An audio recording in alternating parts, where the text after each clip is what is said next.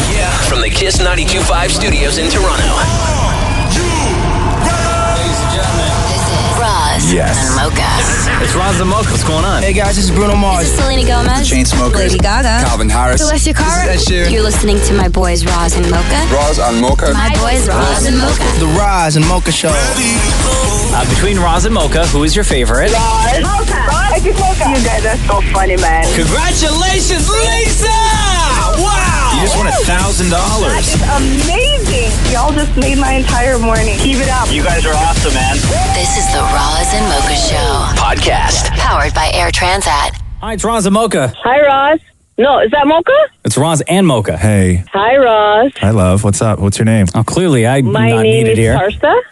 I want to say, well, I want you to ask me who I think is the best. Oh, Oh, okay. As opposed to who's your favorite? yeah. Between Roz and Sure. Mocha, who's the best? Roz. Ah. Why is that? Have you seen him? Oof. Every single day. Oh, Oh, my God. Like, he is the ultimate. That's it.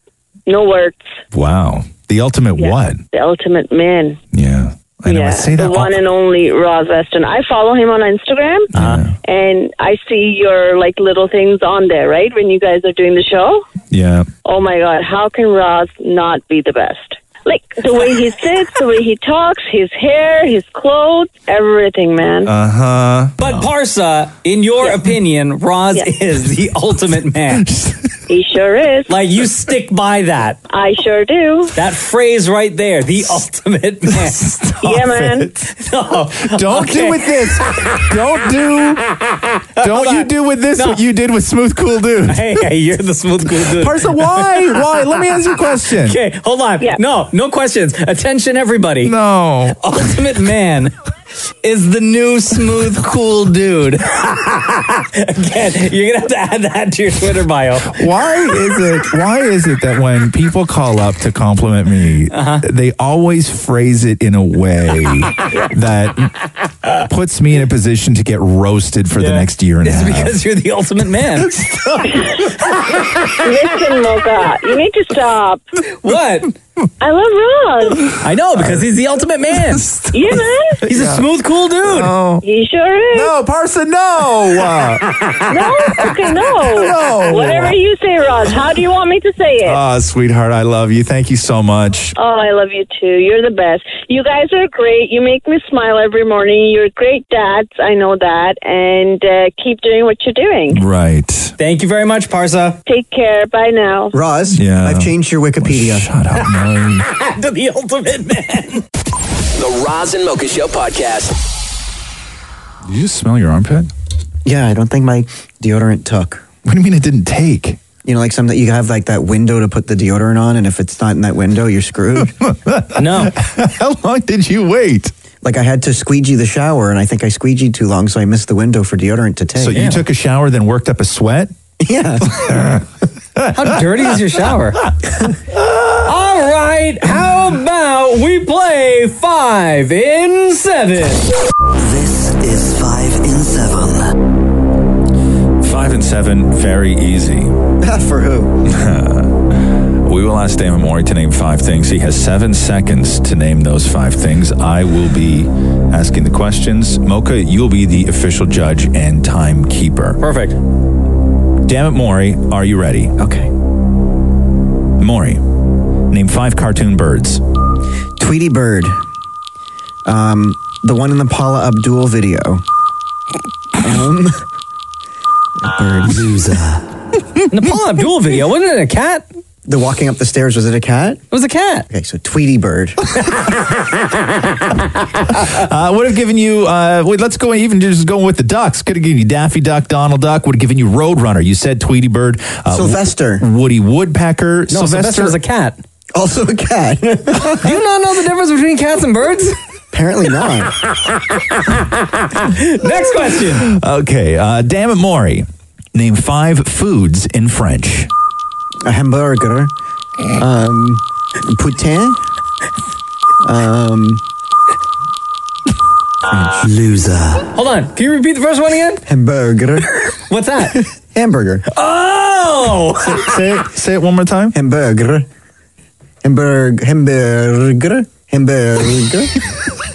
More, what giving you fromage? I was thinking about how to say cheese. Uh, escargot. That's not French. Yeah, it is. Poulet. Chicken. Yes. uh, damn it, Maury. Are you ready? Yeah. Name five black and white movies. Uh, black and white movies. Okay. Casablanca. Um, wi- half of well, Wizard of Oz. It wasn't half of Wizard of Oz anyway. It's like maybe 30 minutes in Uh, there, total. there, there are some classics. More would have given you "It's a Wonderful Life." Would have given you "Psycho." Would have given you "King Kong." Oh, Psycho. I like that one. Mother Blood. Uh, damn it, Maury. Name five words that rhyme with bikini. bikini, uh, sushimi, um, uh, b- bikini, sushimi, um, tatini, martini. What's a what's a tatini? what exactly? E- explain. What, what is a tatini? What I does that think look it's a like? smaller drink. Okay. Oh, so it's martini and then tatini. That's a smaller martini. Uh, What are the five words?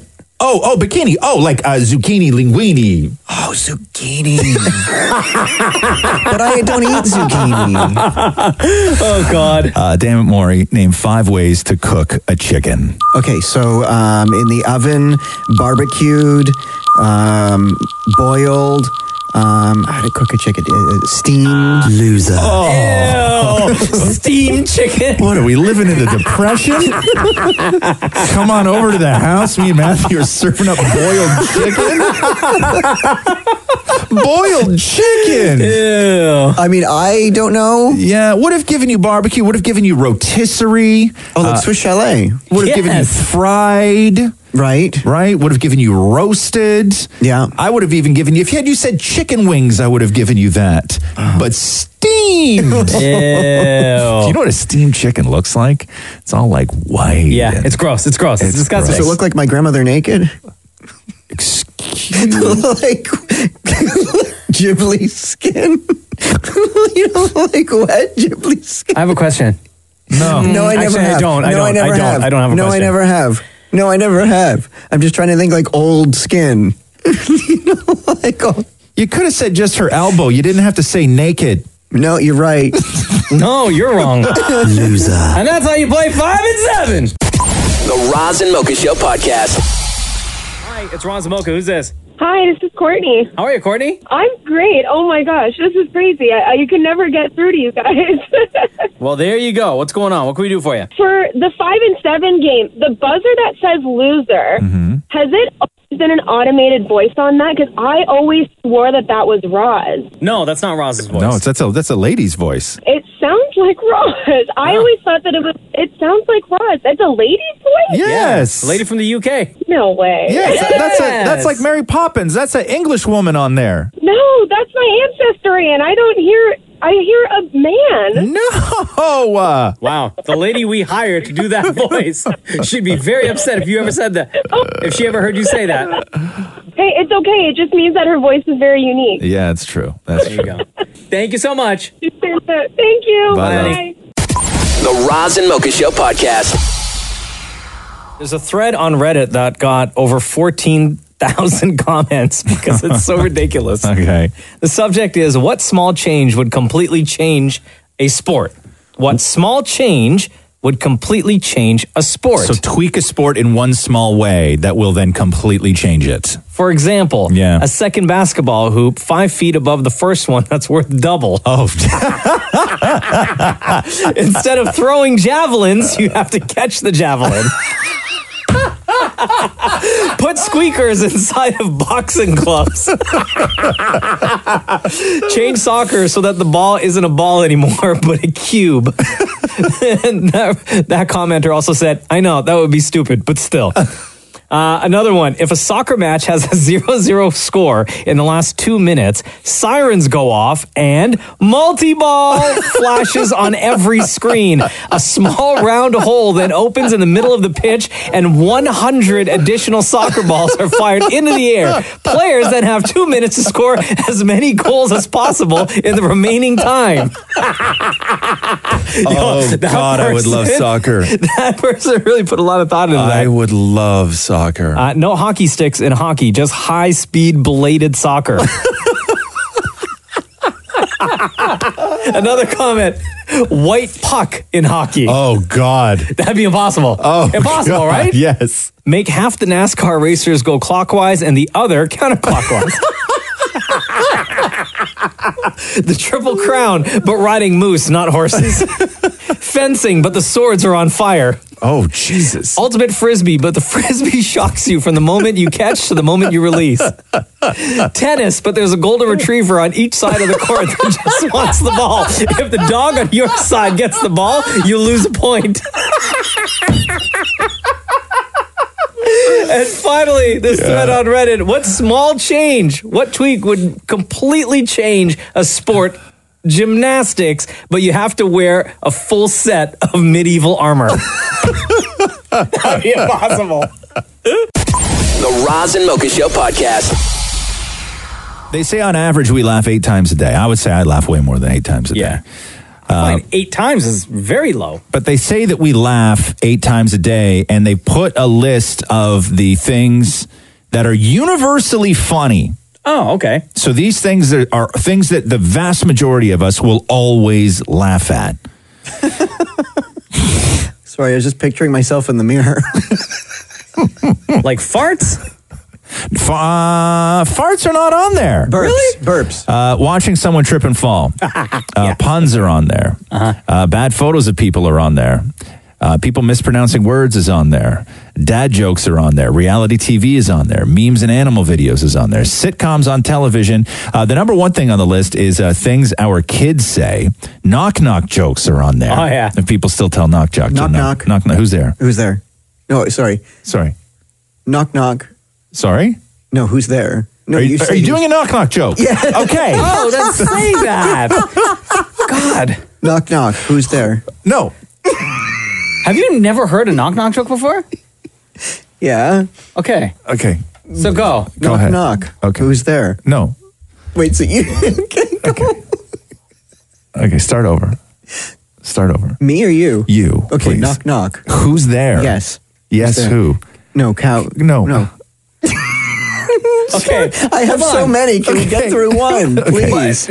Okay. Do you not know how to tell a knock knock joke? Yes, I'm waiting. Knock knock. Who's there? Cow says Cow says who? no. A cow says moo. Wow. Okay.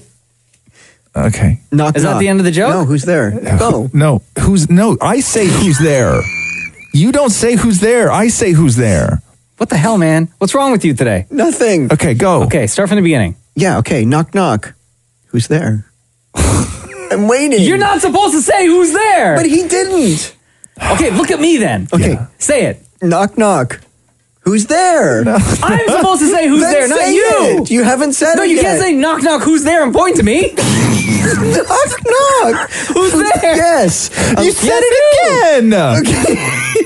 Yes, who? oh, huh? I don't get it. No, I didn't even say the part yet. Knock No, knock. but you said no, no. I said who's there? Yeah, you who's said there? yes, and I said yes Uh-huh. who, and then you said No, I didn't huh? say yes. I said yes because you said who who's there, and I'm like, yes, you're right. Is this part of the joke? No. Knock knock. Who's there? Right, yeah. Oh. But yeah, who? no. No, Okay. what? Okay, do you want can I just okay, Maury. uh, Okay. Okay, I I'm going to tell you the ultimate kid joke right now. Okay. Okay, and this is what I taught my kid and I will teach it to everybody else's kid right now. Okay. Okay, so first off goes like this. Uh, why did the chicken cross the road? Why? to get to the idiot's house. knock, knock, Maury. Who's there? It's me, the chicken. See, now that's funny. The Roz and Mocha Show podcast.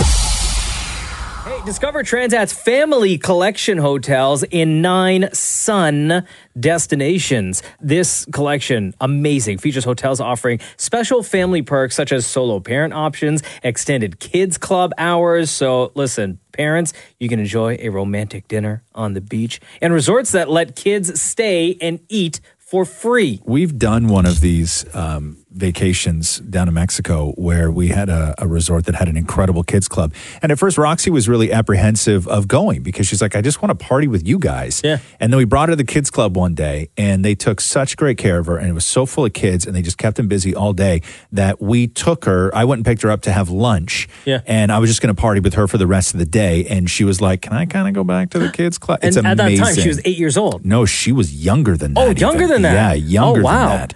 And she loved it. Oh, that's so loved nice. it. So if you are a, a parent, whether you're uh, going down as a couple or you're a solo parent, uh, look into resorts with these kids clubs. Uh, read the reviews and read what other parents have to say because they really are a game changer uh, when you do go on vacation. And if you are interested in Air Transat's Kids Club, uh, this is like amazing. You can sign up ages uh, 2 to 11 for free. And here's what you get dedicated family check-in counter, priority boarding, and onboard surprises, plus a goodie bag, and so much more. You can get all the details right now at airtransat.com.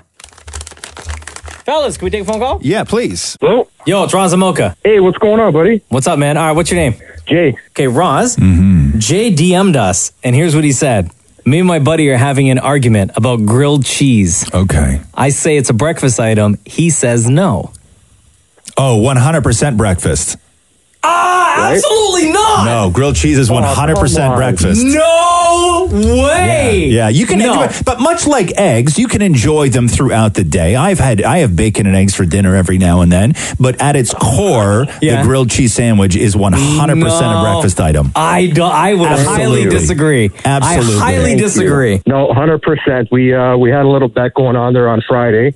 He even posted it up on Facebook to see what Facebook was saying. Yeah. And uh, at the end of it all, Monday morning, I was uh, was the winner. Yeah, 100%. Why would you not think why why in your head what is a what is a grilled cheese sandwich, Mocha? I just think that that's a an, an any time of day or night meal. I don't think I've ever exclusively had or been told that grilled cheese sandwiches are a morning time thing only, which you can then eat also at any other time of the day. But what's the reason for it? I don't know. I've just only ever heard of a grilled cheese sandwich just being a grilled cheese sandwich and that you can eat at any time. So you don't think that it you, that it's in a box and we can just enjoy? See, to me, okay, like uh, steak and mash is traditionally a dinner. Sure, uh, I've had steak and mash before first thing in the morning because it's in the fridge and it's awesome. Yeah. So where you eat certain things, I don't care, but certain things belong in certain categories.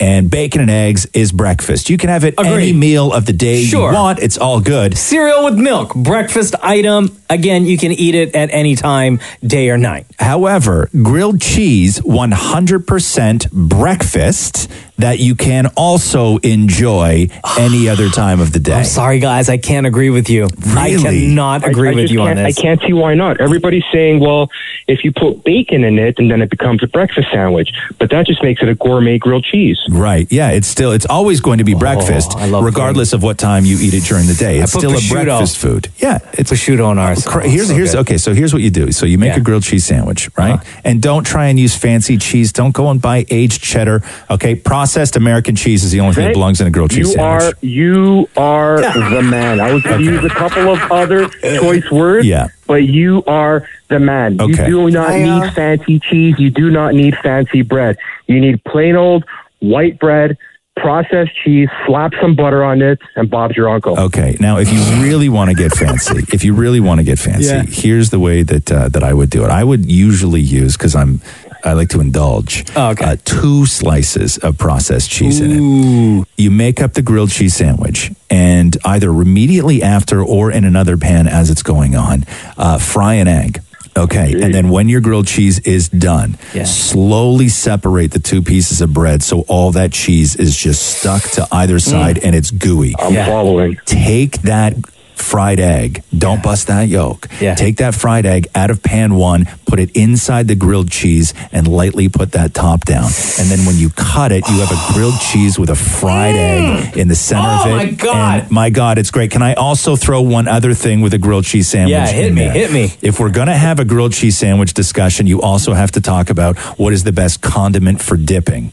And I will die on the hill over the fact that the only condiment that anyone should be eating with a grilled cheese sandwich is HP. Damn, I, I thought I thought you were going real light with ketchup. No, but bro. HP. No, Another bro. level. I was No, gonna say bro. any type of steak sauce. HP and a grilled cheese sandwich. You're killing me right now, Maury. I was going to say that when the grilled cheese sandwich is invented in the 1920s, it was to accompany a tomato soup for lunch. Right. Out of the room, Maury. Um, it's a breakfast sandwich. thanks for the DM, Jay, and thanks for listening. No, no, no problem, guys. Thanks for uh, thanks for calling. You guys have a great day. eh? Stay warm. The Roz and Mocha Show podcast. Hi, it's Ron Zamoka. Who's this? Hi, this is Valerie. How are you, Valerie? Uh, had better days, had better days. Oh, no. What happened? Yeah. I'm going through a separation right now. Oh, Ah. I'm so sorry to Yeah. hear that. How long were you guys together? Uh, seven and a half years and married for four and a half. Oh, okay. Got any kids? Nope. Dodge that bullet. so Jeez, yeah, you're lucky. easy, easier, easier to move on, right? I just wanted to get advice from Rods, and because I I heard Rods like uh, you mentioned they used to be married or in a relationship before Catherine I and was. Roxy, and Yeah. and now I I always hear how happy you are with Catherine, how s- in love you guys are, and Yeah. I just just want to know how how did you move on and how long and and I just want to know if there's a light on at the end of the tunnel, you know? Yeah, I, uh, geez, it's real tough, love. Um, When you when you go through something like this, dealing being with somebody for years and then having to get them out of your life, it's Yeah. it's like somebody died, but only when somebody when Exactly. somebody dies, it's almost easier to reconcile because they're no longer around. So so what you have to do when when you when you're in a relationship that breaks up, you have to realize that this person still exists. They just choose to not be with you. And Yeah. and, and that's crushing. Like those to to live in that space in your own head is is crushing. Now, the thing that I would say for you is you need to right now, you need to start taking control and you need to start setting goals. And setting goals doesn't have to be big things that you want to achieve in 10, 15 years, where you want to be, how many kids. Base your goals around how you want to feel today and and you need to set those small goals and then you need to crush them okay and when you're dealing with a breakup and moke and i have said this so often it doesn't matter if it's seven months or seven years when you're dealing with a breakup and you, and you have no kids the first thing you need to do is a clean break okay so you need to get you delete them get up, get rid of them off your facebook get rid of them off everything okay you need yeah, you need he's already done that. He's blocked me and cut me out like it meant nothing. Yeah, but having been Yeah. cu- okay, but you need to also you need to take control over something in this, okay? Because it seems like you're giving him a lot of control. You're you're allowing him to dictate how you feel.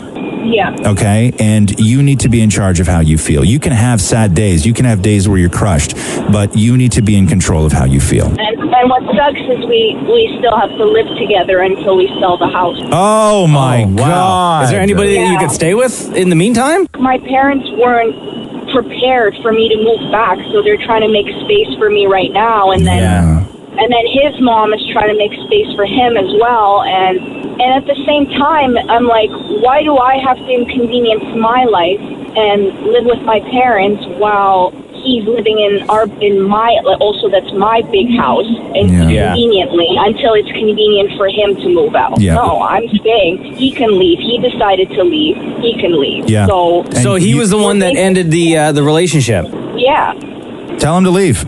easier said than done No, it's not. It's not. Wait, did he get? What was the reason that he wanted to end the marriage? we ended we kind of grew apart we were like roommates you know and i Yeah. was the one that was always trying and trying to make things you know more romantic and you know trying to, you know, go to counseling and make it work. So he checked out of the relationship like long ago. Probably. Yeah. To me, oh, I'm sorry, Valerie. To me, it sa- it sounds like, um, and I'm sure you're a wonderful woman. I don't know what your relationship is. You sound very, you sound kind, and you you gotta. I, I gave I gave everything I could. I it, did. it, to me, it sounds like he thought that all of this was going to be one way, and then seven years in, realized that it wasn't what he thought it was going to be, or he just didn't like the hand that he was dealt, or started to regret decisions that he made. And you know, hating some, hating somebody is not the worst thing you can do in a relationship. That's not the worst feeling. Okay, the worst feeling in a relationship is when the person you live with doesn't hate you, but they're completely indifferent to you. Yeah. You can deal with somebody hating you. You can talk that through. But when somebody has got to the point of where there's resentment, that is so difficult to come back from. Yeah. It's so hard to get to, to, to get to a point again where you guys are living happy and communicating with each other when there's resentment and indifference. It's it's almost impossible. It's almost impossible. But uh, but no, you can you can tell him, hey, listen, you want this over? I need to start rebuilding, and I need to start rebuilding now. So you need to call a friend and stay with them. Yeah. Thanks. Thanks, guys. You're, you're going to be okay. You're going to be all right.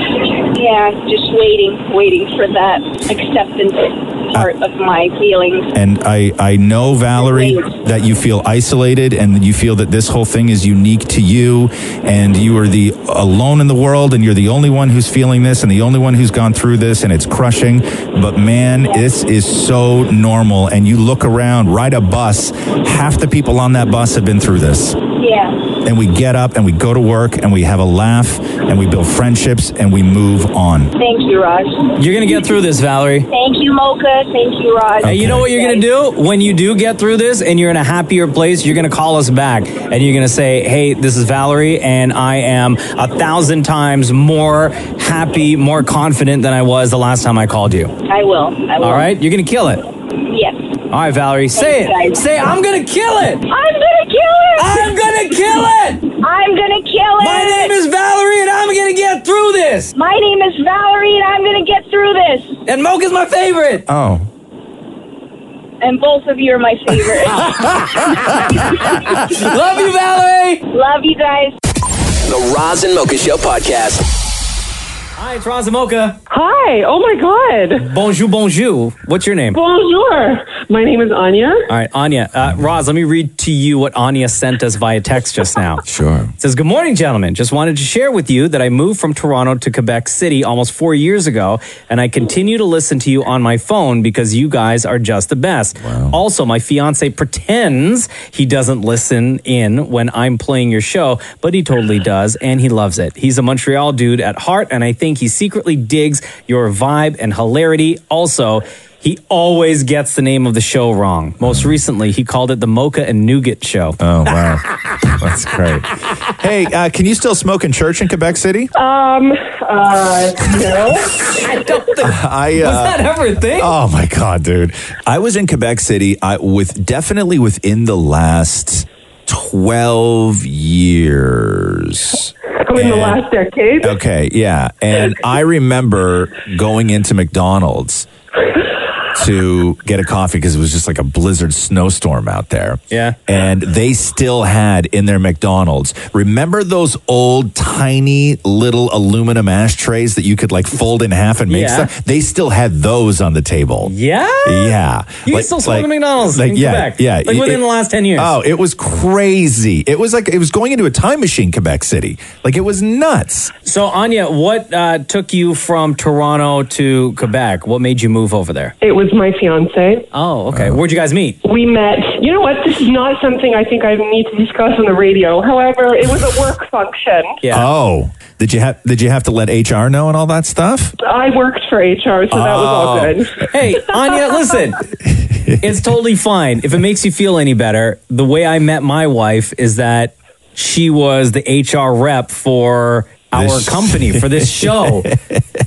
and when we started dating, we actually had to keep it a secret for six months before we told Oh, people. I've been there. I've been there. I feel So that. it's pain. all good. The only people, the only only people, as soon as we started dating, that knew were Roz Damn it, Maury and DJ Climax. Those are the only people, and they knew right from the beginning. And then six months later, we had to tell everybody else we work with. Well, you can trust them. They're good friends for you. Oh, hang on a second, Anya. Why does your fiance uh, not want to admit that he likes the Raza Mocha show? I don't know. He's weird like that. Like like English is his second language. So I feel like if he doesn't get one joke out of ten, he feels kind of like excluded.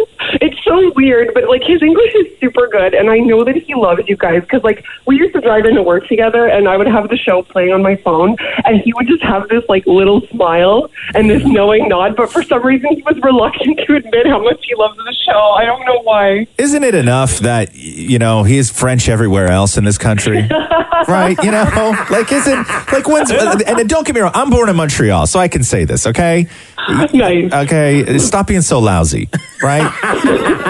everything. It's and it's not just the show. This this feeling of being excluded. It's it's everything, and then they go looking for places to feel excluded. That's a hot topic you got right there. Yeah, exactly.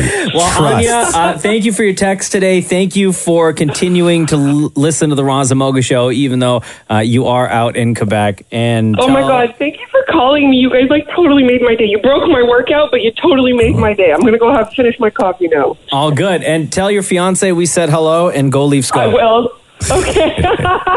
Have a great day, guys. See ya. Oh wait, Anya, between Roz and Mocha, who's your favorite? It's transitioned over the years, but Roz just told me his connection Okay, to Montreal. bye. So I'm leaving See ya. that right Go now. back to your workout. The Roz and Mocha Show podcast. Uh, no media press conference day with Maroon 5 ahead of Sunday's Super Bowl to talk about their halftime performance. Which is super weird. And I I've done a lot of thinking about this and the more I think about it the less it makes sense to me why Maroon 5 has to wear this on their own. And this all started when stories came out that they had approached Rihanna and Cardi B and a few other black artists and asked them to perform the Super Bowl halftime show and they said no because of Colin Kaepernick. And then when Maroon 5 accepted it, they were labeled with not being a supporter of Colin Kaepernick. And so now they've had to do a $500,000 donation with their record company and they've had to cancel their press conference. And because you know that's the only thing anyone in the media would have asked them about. But what I don't understand is why they have to wear this on their own. So you have the NFL, you have every fan who bought a ticket to the game, you have all these celebrities that are going to be there and on television shown watching the game. You have the advertisers who spend millions to advertise during the game. You have Steve Carell in a Pepsi commercial. You have Backstreet Boys in a Doritos commercial. You have Sarah Jessica Parker in a beer commercial. And nobody is calling for a boycott of any of those companies. anyone or anything except Maroon 5. And on Super Bowl Sunday, Maroon 5 are the only people involved in the Super Bowl that are making zero dollars. That they are not profiting from this at all. Yeah. Because the performers just of the wanna perform. halftime show don't get paid. Everybody else is making money and nobody else is wearing this? Like, are you telling me that they're going to show J Lo sitting in a VIP box at the Super Bowl, and everybody's going to be like, "Oh my God, J Lo looks so-" like nobody's protesting J Lo. Like, why, why did would you J.Lo? show up? Sure. Why are you showing up to support this? Nobody is going after the advertisers. There's no cancel Pepsi. There's no cancel Stella Artois or Doritos. It's only Maroon Five. Are you kidding? I think it's because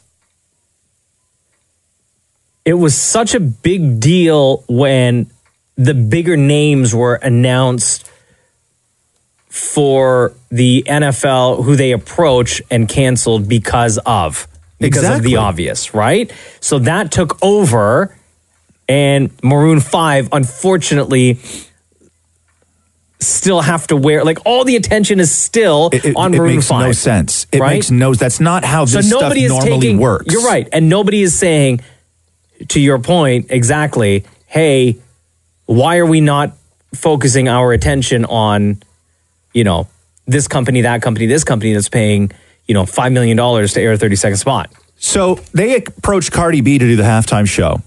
Cardi B said no because she wants to support Colin Kaepernick. But Cardi B is not doing the halftime show, but she's doing the Super Bowl Pepsi rally on Saturday before the Super Bowl. Yeah. And she did a Pepsi commercial. Yeah. So all that's fine. You can be a part of the Super Bowl on the concert the day before the Super Bowl, and you can be part of the Super Bowl starring in a Pepsi commercial that's going to air during the Super Bowl. That's fine for Cardi B. That's okay. She can accept that. But to not perform at the halftime show is somehow where you plant your flag? I was reading a story that said Jermaine Dupree, artist slash producer, was called a sellout for hosting a Super Bowl related event. A Super Bowl related event in Atlanta this coming weekend. And I don't get it, man. Because of all of that, uh, he's giving a platform to Yeah. to people who have complained. It makes it makes no sense. The idea that Maroon Five has to wear this on their own, but Cardi B can do a Pepsi commercial that's going to air during the show that she's boycotting makes no sense. Yeah, it's wild. None. The Roz and Mocha Show podcast. Super Bowl Sunday. Yeah, history will be made in all sorts of areas. Um, one of the more interesting stories going into Sunday is for the first time, male NFL cheerleaders Quentin Perrin and Napoleon Ginnies are headed to the Super Bowl. So for the first time, there will be male cheerleaders on the field with the Rams cheer squad or any cheer squad. It's history. And on the phone with us, I believe, is this Napoleon Ginnies? Hello, it's Napoleon. How are you? Napoleon! Hello. Good morning, everybody. Bro, how excited are you for Sunday, man? Oh man, I am ecstatic. I can't wait. It's not going to feel real till we hit that stage and see that stadium. But oh my gosh. Are you already in uh, Atlanta? Yes, yes. I've been here for four days. How's the uh, how's the buzz down there? Amazing. The Southern hospitality is insane. The food is amazing. the excitement in the air. We've you know we've we've had a little bit of downtime and it, it's just ramps everywhere and it's it's so, it's so amazing. Yeah, it's incredible. Where did you first uh, see the words on Sunday? Napoleon Ginnies will make history. Oh man, I think I saw that everywhere I looked. But it, but like you know, we it was a it was an away game, so Yeah. we weren't with our boys cheering them on. You know, we were all at you know watching it on the screen, so we were just like any other fan, any other cheerleader, any other person, like just rooting for your team, and you know. You know, we all ex- we were celebrating and screaming, and we can't believe that you know we pushed and we made it. But you will make history on Sunday. We will absolutely. It's a big day for our organization. Uh, how many times have you guys gone through the routine? How many times have you practiced? Oh man, we've been practicing for ten months. This whole season, you know, all, all hard work and you know when when you're when you're prepper when you're prepping for this, you know, you don't really see the outcome, you know, the big goal until you're there. And uh, you know, it's been a long week of preparation, but we're so we're we're so excited. Is there any fun, playful uh, smack talk that takes place between cheer squads? Oh, not at all. Oh. I know. I'm sorry. There's no teacher. There's no drama. But um, it's it's. I can't even explain like the atmosphere. It's so heightened and it's just a huge celebration. You know, you never know if you're going to make it to the Super Bowl or when you'll be returning. So when we saw the cheerleaders, you know, it's just a huge party, and we we just want to get to know what's your experience been like. You know, what are you bringing to the table? What's happening? Like, what's happening? You know, Yeah. it's a, it's a huge party. You really want to beat Tom Brady, though, right? no, we're all good. No, All but love like, it. no, no, but like, but like, seriously, like, like, Oh, As just a straight fan, time, like, like, as a fan. it's like, as a fan, like, you really, like, you, you really want to beat Tom Brady. No, I'm good. hey, Napoleon, uh, real quick before we wrap things up, uh, how many people hit you up for tickets to Oh. the show, to the big game on Sunday? you know what? It's it's been quite an experience of the ticket asking, but um, you know, luckily enough, our organization has been so generous to offer friends and family. So the Wow. fact that we got to, yeah, it, yeah wow isn't ex- exactly all of our responses. Um, we got to bring our family and friends along for the ride, and that's that's huge. You know, unfortunately, you know, we can't just give out free tickets, but but we get to share this once in a lifetime opportunity with our friends and family, which has just been such a blessing, and we're all along for the great ride. Is there anything that you can say? Is there part of a, a chant or a cheer that you guys do that you can give us right now? Absolutely. Go for it. Ready for it? It's Yes. Pretty complicated. Go Rams. Oh. uh, Napoleon, you are the best. Please. Oh, wait, was that it? Yeah, that's it. Oh. uh, listen, give our best to Quentin as well. He is a huge part of this, and uh, congratulations for making history on Sunday. Good luck with everything, man. Thank you guys so much. Thank you. The Roz and Mocha Show podcast. Dan and Maury hit the streets yesterday no. to help cheer people up. And as people are like hustling, bustling through the city, trying to get home, trying to get to wherever it is they got to get to, walking through that snow, avoiding traffic, he wanted to cheer them up by telling them jokes. However, not just regular jokes. Uh-huh. When we got 20 centimeters of snow, Dan and Maury wanted to tell summer jokes. Right. To help cheer people up. As the snow is falling, to try and warm people up, I'm heading out into the storm with some summer jokes and a photo of Roz Weston in hopes to warm people up. it's so hot. How hot is it? Oh, I saw a chicken lay an omelet. Ah, I get it, because the pavement's hot. Got it. Did that help at all? A little bit. Were you at all prepared for this weather today? Not at all. Can I tell you a quick joke to warm you up? Sure. It's so hot. What do you want me to say? Oh, that's when you go, how hot is it? It's so hot. How hot is it? I saw a squirrel picking up his nuts with oven mitts. because I'm doing summer jokes. Did that help at all? Did that warm you up? No, not at all. It's so hot. How hot is it? I saw the devil in Walmart buying an air conditioner. I don't know if I feel warm. Excuse me, where's your winter hat? I don't have one today. Dude, did you not know the storm was a coming? Yeah, but that's okay. It's uh, Canadian. I'm used to this kind of weather. It's so hot. It's so hot that the No, devil. no, no, no, no. You just go, how hot is it? Oh, how hot is Oh, it? My therm- uh, thermometer stat goes all the way up to, are you kidding me? That's very good. Maybe if I showed you a photo of Roz Weston, it'll warm you up. Sure. Oh, that's great. That's hot. Excuse me, how cold are you? How cold are you? How cold are you? How cold are you? No, but how cold are you? How cold are you, man? It's so hot. It's so hot. No, you just go, how hot is it? It's so hot. No, you go, how hot is it? How hot is it? I bought a loaf of bread and before I got home it was toast. Oh, wow. That's phenomenal, man. Did it warm you up thinking about summer? Uh, I don't think so. It's so bad right now. Okay, you gotta wipe your nose, there's a booger hanging. Oh, man. I. All right, take care. Roz and Mocha's Fix My Life. What advice can you guys give me? Okay, so my question is. My question is. Got a problem you can't fix? Roz and Mocha got you. Rachel, hello. Hi. How are you today? I'm good. Good. It's Ron Zamoka, by the way. Hi. Hey, Rachel. So you uh, wrote us this Razamoka, FML, fix my life. My mother and I live in different provinces. She was a single mom uh, up until the point that I was eight years old. You consider yourself to be successful. You got a full time job. However, there's not a payday Friday that goes by where she isn't asking you to transfer her money.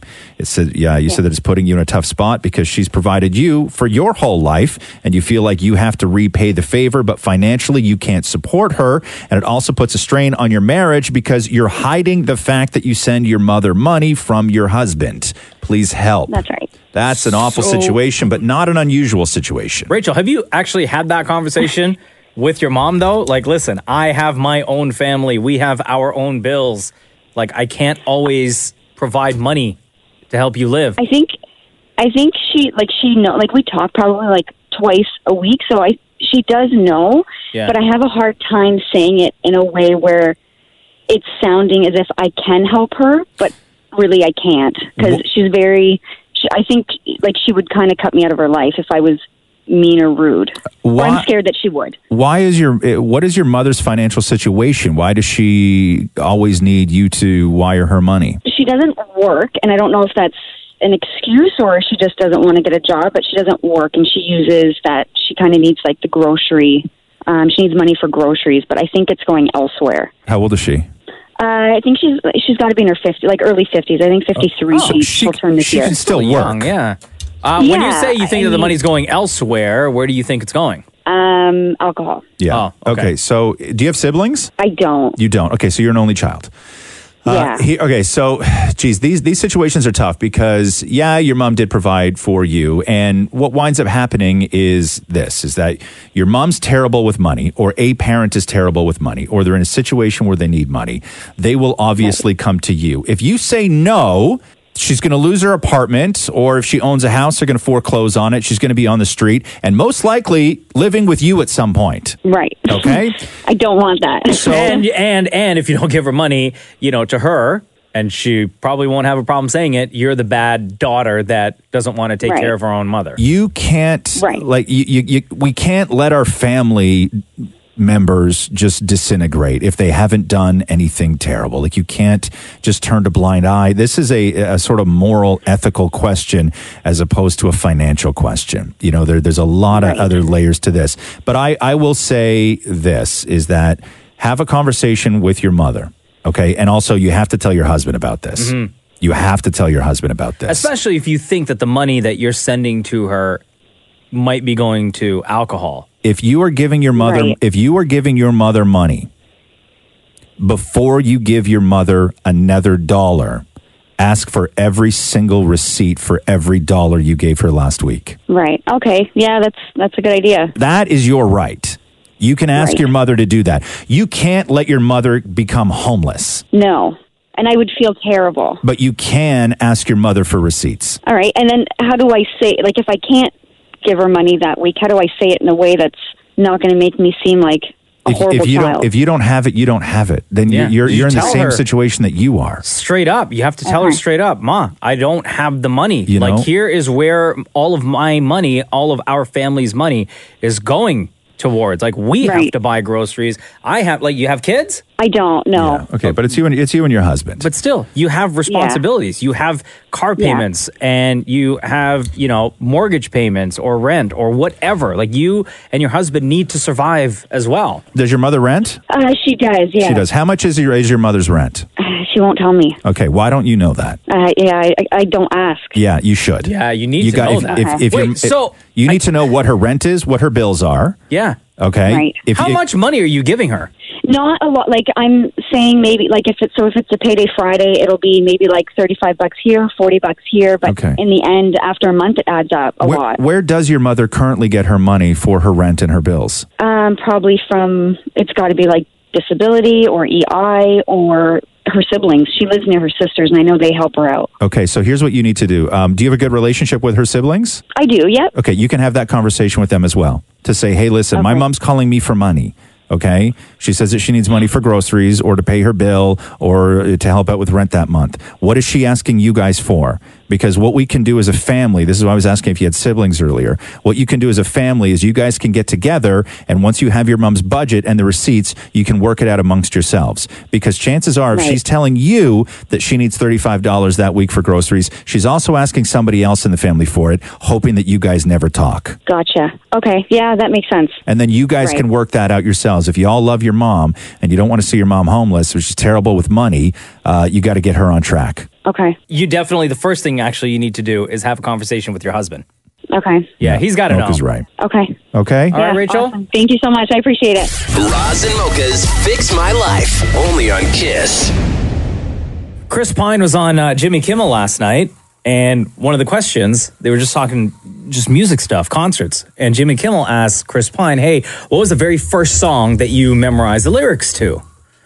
And he thought about it for a minute, and then he said, "Vanilla Ice, Ice Ice Baby." Wow, that was the first song Chris Pine ever remembered all the lyrics for. And then Kimmel was like, "All right, hot shot, go for it." the band started playing. Chris Pine picks up the pen that was on the desk and treated it like a microphone. That's a pen. Yeah, that's it. All All right, stop. Collaborate and listen. Ice back with my brand new invention, something. Grab the hold of me tightly, daily and nightly. Will it ever stop? Yo, I don't know. Turn off the lights and I'll glow. To the extreme, I rock the mic like a man. All light up the stage and wax a chump like a candle. right? Which made not me bad. think to the time when Vanilla Ice was here on the Roz and Oh, right. Mocha You show. did it with him. And I was like, Do you still remember the words? And he was like, Of course I do. It's my song. I still perform it all the time. I remember that. And I was like, Okay, let's go. I'll offer up some backup. I'll do it. I'll do it. All right. All right. Stop. Collaborate and listen. Ice is back with a brand new invention. Something grabs a hold of me. Flow like a harpoon daily and nightly. Will it ever stop? Yo, I don't know. Turn off the lights and I'll glow. To the extreme, I rock a mic like a vandal. I light up a stage and wax a chump like a candle. Dance. Rush a speaker that booms. I'm killing your brain like a poisonous mushroom. Deadly. When I play a dope melody, anything less than the best is a felony. Love it or leave it. You better gain weight. You better hit bulls out the kid don't play. If there was a problem, yo, I'll solve it. Check out the hook while my DJ revolves it. Yo, that was hot. Listen, if Vanilla Ice ever comes back to Toronto, I would love for him to come back on the Ron Zamoga show. Yeah. And we do this like live. Oh, for sure. Live, live. And like Yeah. broadcast it everything. Yeah, yeah. No, that was really great. I, you know, I completely forgot that you did that with Vanilla. That is, Yeah. you don't have that on my resume, right? you have a resume? Wrapped with Vanilla Ice? Yeah. The Roz and Mocha Show podcast. Mocha. Yes. Can you cry on command? What? No. No? Can I cry on command? Yeah. No, I'm not that. No. You're not that good of an actor? No. To be able I to mean, cry uh, on command? I'm going through something right now where they tell you uh, how to cry on command. Oh, God. So the first thing they do, there's there's cheat ways too. Like you can pinch yourself, yeah. they say. That doesn't work. It doesn't work? No. And I've tried pulling out nose hairs too. That just makes me sneeze. Right. Yeah, I guess maybe pulling a, a nose hair would get you at least teary eyed. And then they say to yawn. Sometimes when you yawn, you can. Oh, yeah. My eyes water every single time I yawn. But is there a difference between eyes watering and crying? Yes. I just yawned because you jabronis just said yawn. uh, but, but the number one thing on their list to say is use a memory. Uh, the most obvious tool is your own memory when trying to make yourself cry to stimulate tears. Recall moments that make you uncomfortable, sad, or even a little scared. Within reason, they say. So I don't even know how to do this. I mean, I could start going deep into my own head and start thinking of some really tragic and terrible things and probably start crying, but I don't know if I want to do that. I don't know Like if I girl wanna go stomping that you? far. No, not I know girls something, but I won't say it. Yeah. Because it'll make me cry. Something about your life. Oh God, something about my life. Because it'll make me cry. Yeah, I don't know. Do you have anything in your life? I think about my my grandfather who I loved a lot. Okay. Or I think about the horrible time to come when my dad passes eventually. Wow. Well, Damn. You think about future crying. Yeah. But if I need to now cry, I future cry. No, Right. future sadness. Future sadness to now. Do you have anything in your past, Mocha, that if you thought about right now, you could cry instantly? Oh, yeah, probably, but I'm not going to. You're not gonna I, I go don't, there. I don't want to go down that road, guys. No, you not don't want today. to cry this morning. No, What's no, wrong with no, three no. men crying? There's Nothing's wrong nothing with wrong with men it. Crying. I just, I'm now. What's there? Might be something wrong with three men trying to make each other cry as some sort of no, no, no laughing, no laughing. in, as, in, as, as some sort of sport. but I don't know. There's no. There's ge- generally nothing wrong Do you with wanna your men pinch me? crying. No, no, no. I don't want to pinch you. So I want you to think. I want you to think. I want to. Okay. I don't want to say that the first person to cry wins because that's a terrible game to play. Yeah. But the first person to cry wins. Okay. Okay. I, I got to close my eyes, though. I can't look at you guys because then I'll laugh. Yeah, I know. Okay. I'm gonna. That was a sniffle, by the way, not. Okay. Okay. I'm going to try and go deep. And, and again, if you're just joining us right now, there's ways to make yourself cry. You can pinch, you can pull a nose here, you can do all this Oh, other I'm, stuff. I'm, I'm good. But uh, are you crying already? The more you Yeah. win. I don't see tears. Hold on, I don't see tears. No, that's just sniffling. What did you think about? You actually saying that I was doing a good job once. Shut up, man. Go back to your dad dying. The Roz and Mocha Show podcast. You uh, finally finished the fire documentary. Yeah, I finished it yesterday. Fire Festival. What'd you think? Um, man, that guy's bonkers, so, right? so messed up. There's so many messed up parts of that entire situation. The people involved, the fans that got hustled, the way they operated that whole organization. I'm just still trying to figure out, and I'm sure this is you know all part of the court case where all that money that he made from the guy that organized Fire Festival and Ja Rule, where all that money eventually went and. Because they kind of broke it down as Well, to a lot of where it- some of it went to, Yeah. but not all of it. So the um, Fire Festival, if you if you don't know, it's a documentary on Netflix, and it was a big story, I guess, about a year and a half ago, where this guy named Billy McFarlane and Ja Rule were going to throw on the world's greatest music festival at a Bahamian island that was once owned by Pablo Escobar. that they bought that they allegedly quote unquote bought allegedly and sorry allegedly what made it interesting was that they hired all the the world's top social media influencers and then they flew down all these models to go Haley down. Baldwin- sorry, Haley Bieber. Haley, Haley Bieber yeah all these Bella models Hadid. to shoot this promo video for them and then people were paying uh, $5,000 and above to go to this music festival to go see Blink 182 and like a handful of other bands Major Laser Major Laser a lot of EDM artists and the whole thing was a big scam and, and, and it all fell apart and it's super interesting it's a fa- fascinating documentary and then when it all fell apart he was still ripping, trying to rip people off they tried to start another company tried to start another company to rip people off but the, the when you watch the documentary for anybody who's seen it the, the most interest the, the smartest guy on that island was the pilot who taught himself to fly using Microsoft Flight Simulator. Oh my God. And they fired him. He was the smartest guy on that island. Yeah. And they fired him.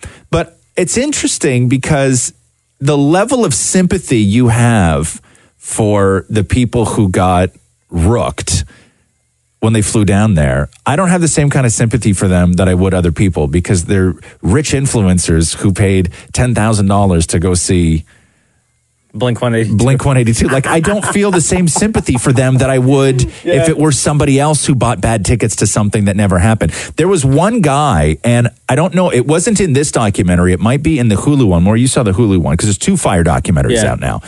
But there was one guy who was down there.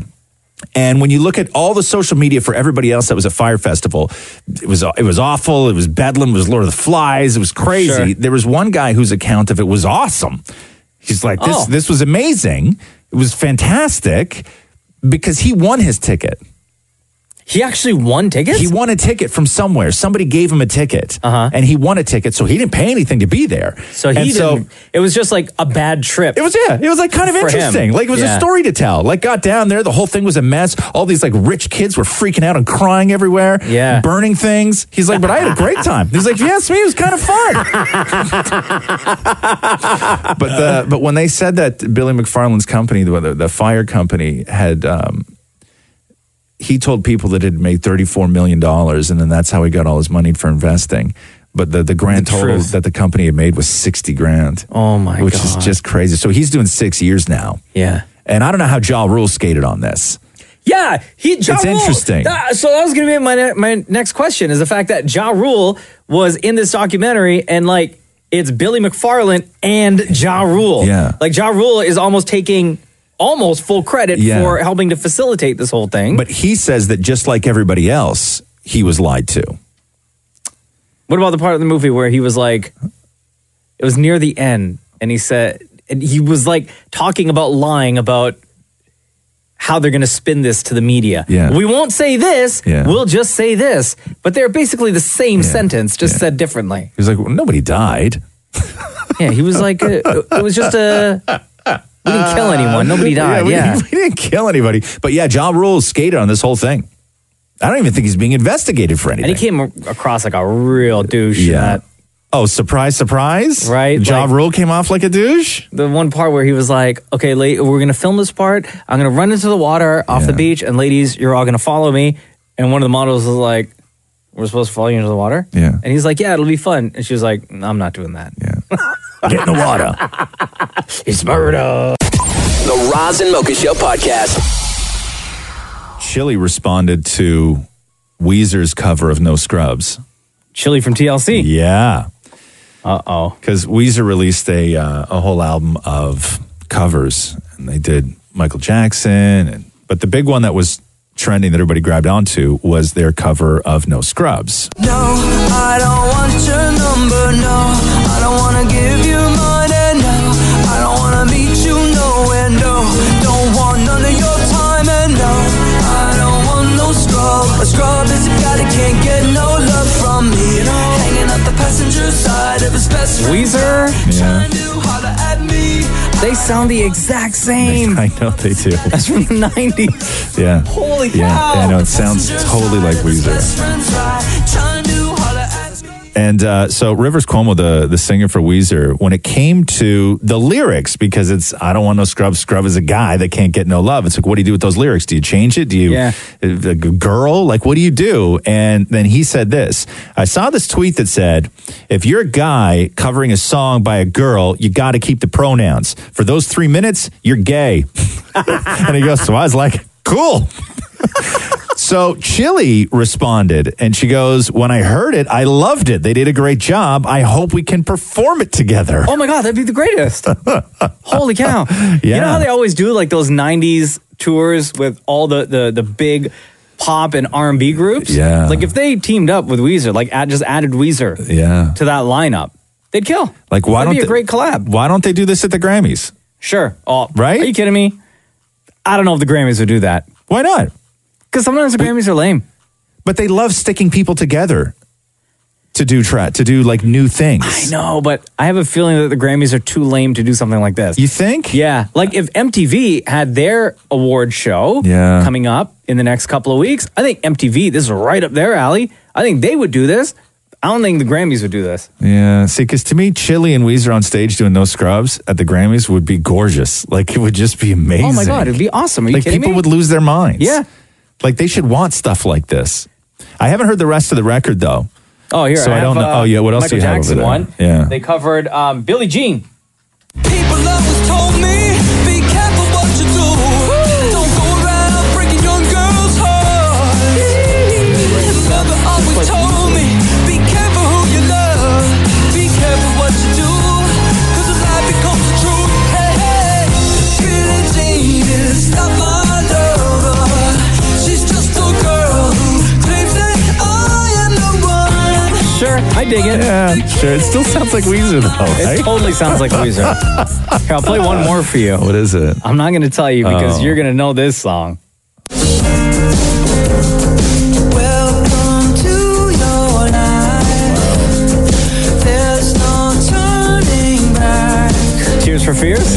Even while we sleep, we will find you acting on your Yeah, it sounds the same. behavior. Turn your back on Right? I mean, it's it's no no scrubs. everybody wants to rule Right? the Like world. it's no no scrubs. I'm just waiting for that Wu Tang cover. Right. They messed up with that one. The Roz and Mocha Show podcast. Did you see the Doritos commercial with Chance the Rapper and Backstreet Boys? I did not. when did it come out? Uh, they released it. It's a Super Bowl commercial, Oh, but the nice. new thing now is that they release the Super Bowl commercials early. Yeah, they all pop up on YouTube like the week of. Yeah, they release them early, and then they just show up on the on the uh, on the Super Bowl. It's really it's bizarre the way they do it, but hey, what are you going to do? Uh, so their new chip is like a super fiery hot Dorito, and the fu- like the sort of the joke is that they took something old and made the original hot. So they paired Backstreet Boys with Chance the Rapper, and then Chance the Rapper does a remix of the Backstreet Boys, and then it ends with them all dancing. So listen, I like Chance the Rapper. He's such a nice guy. and I hope they release. They need to release this as a single, man. Because listen to this and tell me what you think. Flamin' Hot Nacho. They made the original hot, hot,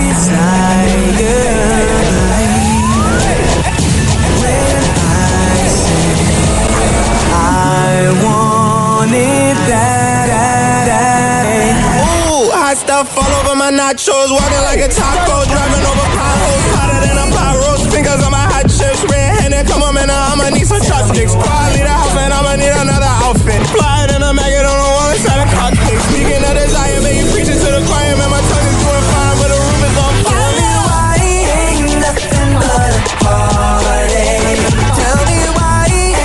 like this. Right?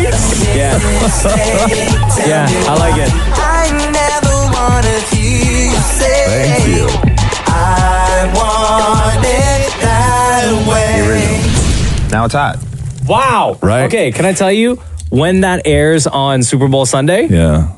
I have a feeling immediately after it's going to get released. You think so? I think so. Yeah. Yeah. Because they're going to want everyone talking about it and super hot shows like ours to play it on the radio on Monday. I would love to. And then it ends, and it's really like the video, the, the commercial is crazy. So they took the Backstreet Boys back to that airplane hangar from the original video. Oh, perfect. Dressed them all in white again. Yeah. And then they had Chance the And those- Rapper. and those guys are like super old, right? Not super old, but. And then they had Chance the Rapper doing all the moves with them. Yeah, like it's cra- it's crazy to me uh, the level of of these commercials, and this is one of my favorites. I mean, I because I love that remix. That's crazy. And Backstreet Boys are having like a hell of a year. They're about to launch a massive tour. They're nominated for a Grammy. Yeah, they just released an album on Friday last week, and it's probably going to go number one, which is bonkers. Um, so that commercial, that Doritos BSB Chance the Rapper commercial right Yeah. there, is sixty seconds. Yeah. So I'm curious to know how much Doritos paid because you always hear that these big companies during Super Bowl Sunday will pay millions for a 30 second commercial, Mm-hmm. maybe 2.5 million bucks. So for a 60 second aired during the Super Bowl, how much did they pay? 5 million maybe? I don't know. I don't know. But it's I don't think money's an object for companies like that. Oh, Like when you get like when you're dealing with Pepsi and Doritos and everything else, money's no object. It's just not even a thing. It's it's not it's nobody nobody goes back to and checks the bank account on Monday and goes, "Ooh, god, we really did that, huh?" Yeah. Nobody does that. Can you chat with somebody downstairs who the hell spent 5 million bucks yesterday? Uh, but yeah, they got to release that song. they Oh, I really hope do. so. The Roz and Mocha Show podcast. Alessia picking up uh, three Juno nominations when it was announced yesterday. Mm-hmm. Uh, Sarah McLaughlin hosting. I like that. I like Sarah McLaughlin. She's a ton of fun, man. She really is. You wouldn't know it though, right? Sarah McLaughlin. Yeah. Uh-huh. I know. 'cause She got all them like super sad songs. Uh-huh. Well, exactly. She's one of those artists where it's like, mm, and I, th- you know what put Sarah, Sarah McLaughlin over the top is that she was always like this emotional singer, but then she did the uh, the commercial with the dogs. Oh my god. Right? Yeah. Don't even. Yeah. Don't get. No. Don't. Don't mention it. that changes everything. Don't change. Like don't that. Mention it. It's so interesting that you everything that she's done in her career, all the wonderful things she's done, all the people she's helped, everything she's done. Uh, the commercial with the dogs, because people love dogs more than anything, and it's the commercial with the If you, if you don't remember it, it was she's sitting there. It was like for the SPCA or something like that. I don't Sitting there remember. with a remember. doggy on her lap. With, with a dog on the lap, and it was to help dogs. And then it was the song, and they showed dogs in cages, and it was the Sarah McLaughlin song, and just like it was crushing. But that is when I like when I think of Sarah McLaughlin. Was it I- Angel in the arms of an angel? Maybe. Arms of an angel. right. Oh my god. But I'm about to donate all my money right now. Thank you. But out of all the things that Sarah McLaughlin's done, when I think of Sarah McLaughlin, I still think of the emotional sort of devastation that you suffered every time you watched TV late at night. And also because that c- commercial, the PSA, used to come on late at night. And when you were up watching TV late at night, you were up watching like real, like some no good stuff. Like cheaters on Fox. Yeah, right?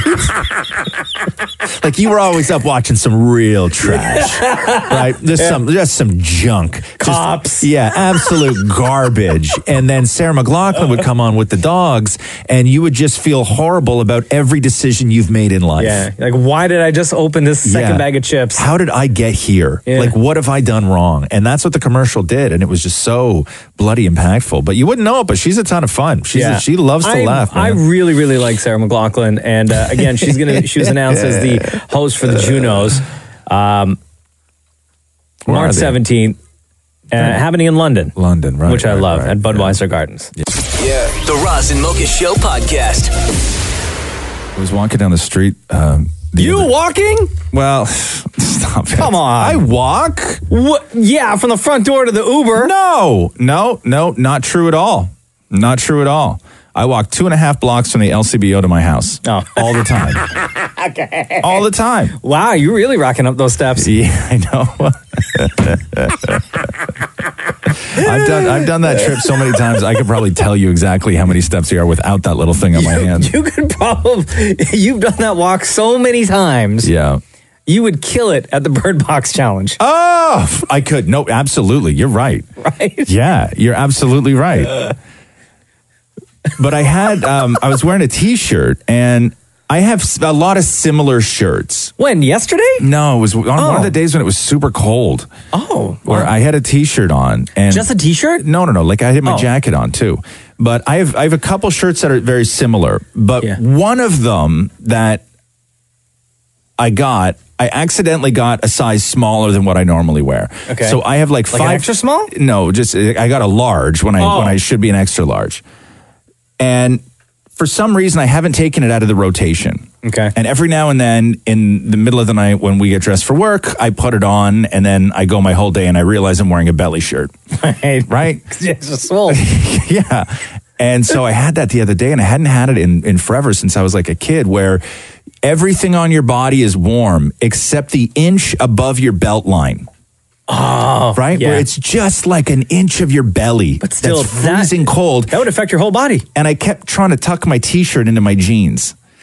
Right? Like a nerd? Like a nerd. yeah. And then so I, I had to stop and I had to undo everything. I put my bag down. I'm on the sidewalk and I'm undo, I did undo, undid my coat and I undid like the top of my pants and I tucked my t-shirt all in my jeans. Right. And I'm like, okay, Uh-huh. Does not look suspect at all. Right. and so I tuck my t-shirt. I tuck my t-shirt into my jeans, and then I finally get home, and I take my I take my jacket off. I put my bag down, everything else. And Catherine always does the exact same thing, which is she always opens her arms, and then I walk over and I give her a big hug every single night when I get home. And I took everything off, and I walked around the other side of the counter, and Catherine looked at me, didn't put her arms in the air, but kind of gave me that look of like, mm, not tonight because I look like a huge nerd. Suddenly, suddenly she chose to spend her life with a guy who tucks his t-shirt Yeah. into his jeans. wow, what a hunk. The Roz and Mocha Show podcast. Hi, it's Ron Zamoka. What's going on? Good morning, Roz and Mocha. How are you this morning? Doing great. What's your name? My name is Ann Salmon. The reason for my call, I know you guys are busy. Yeah. Um, if you remembered, uh, in the summer, you guys, uh, we received we uh, received a, um, a family reunion trip uh, from you. Yeah. It was regarding my husband, who haven't seen his father in um, 40 years. You remember Oh that? wow. Oh right. Okay. And where do you guys have to fly to? We flew to Jamaica. Uh, we uh, after we won the trip, we uh, we kept I keep like searching and searching on social media, and uh, we finally got him. Um, and um, we flew down there. We just got back on Sunday on Saturday night in the blizzard, of course. Yeah. And um, I I just want to tell you guys, it was a fantastic reunion. It was it was just an emotional thing. It was so great.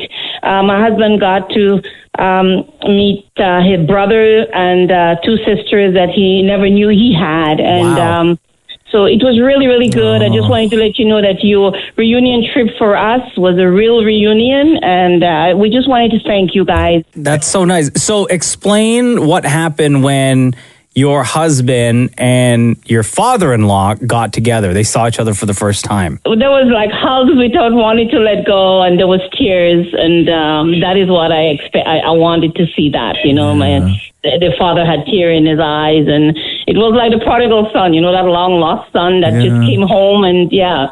So um, yeah, it it was great. It, wa- it was great. Uh, I And, just and had- what, what did they talk about? Like th- that's a big. how do you catch that's a up?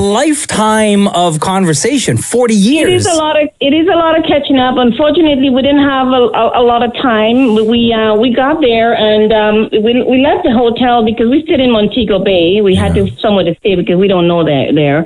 And so we stayed and we tr- tr- drove uh, almost three hours actually to get there. So we Wow. got after ele- we got it after eleven o'clock. So from Montego Bay to Saint Elizabeth, that's a long way. Mm-hmm. Well, I left, kind of left them. You know, he he introduced himself, and everybody came. You know, his brother came, and the sisters and came, and they, you know, they hugs and they they kiss, and and uh, his stepmother, which is wonderful.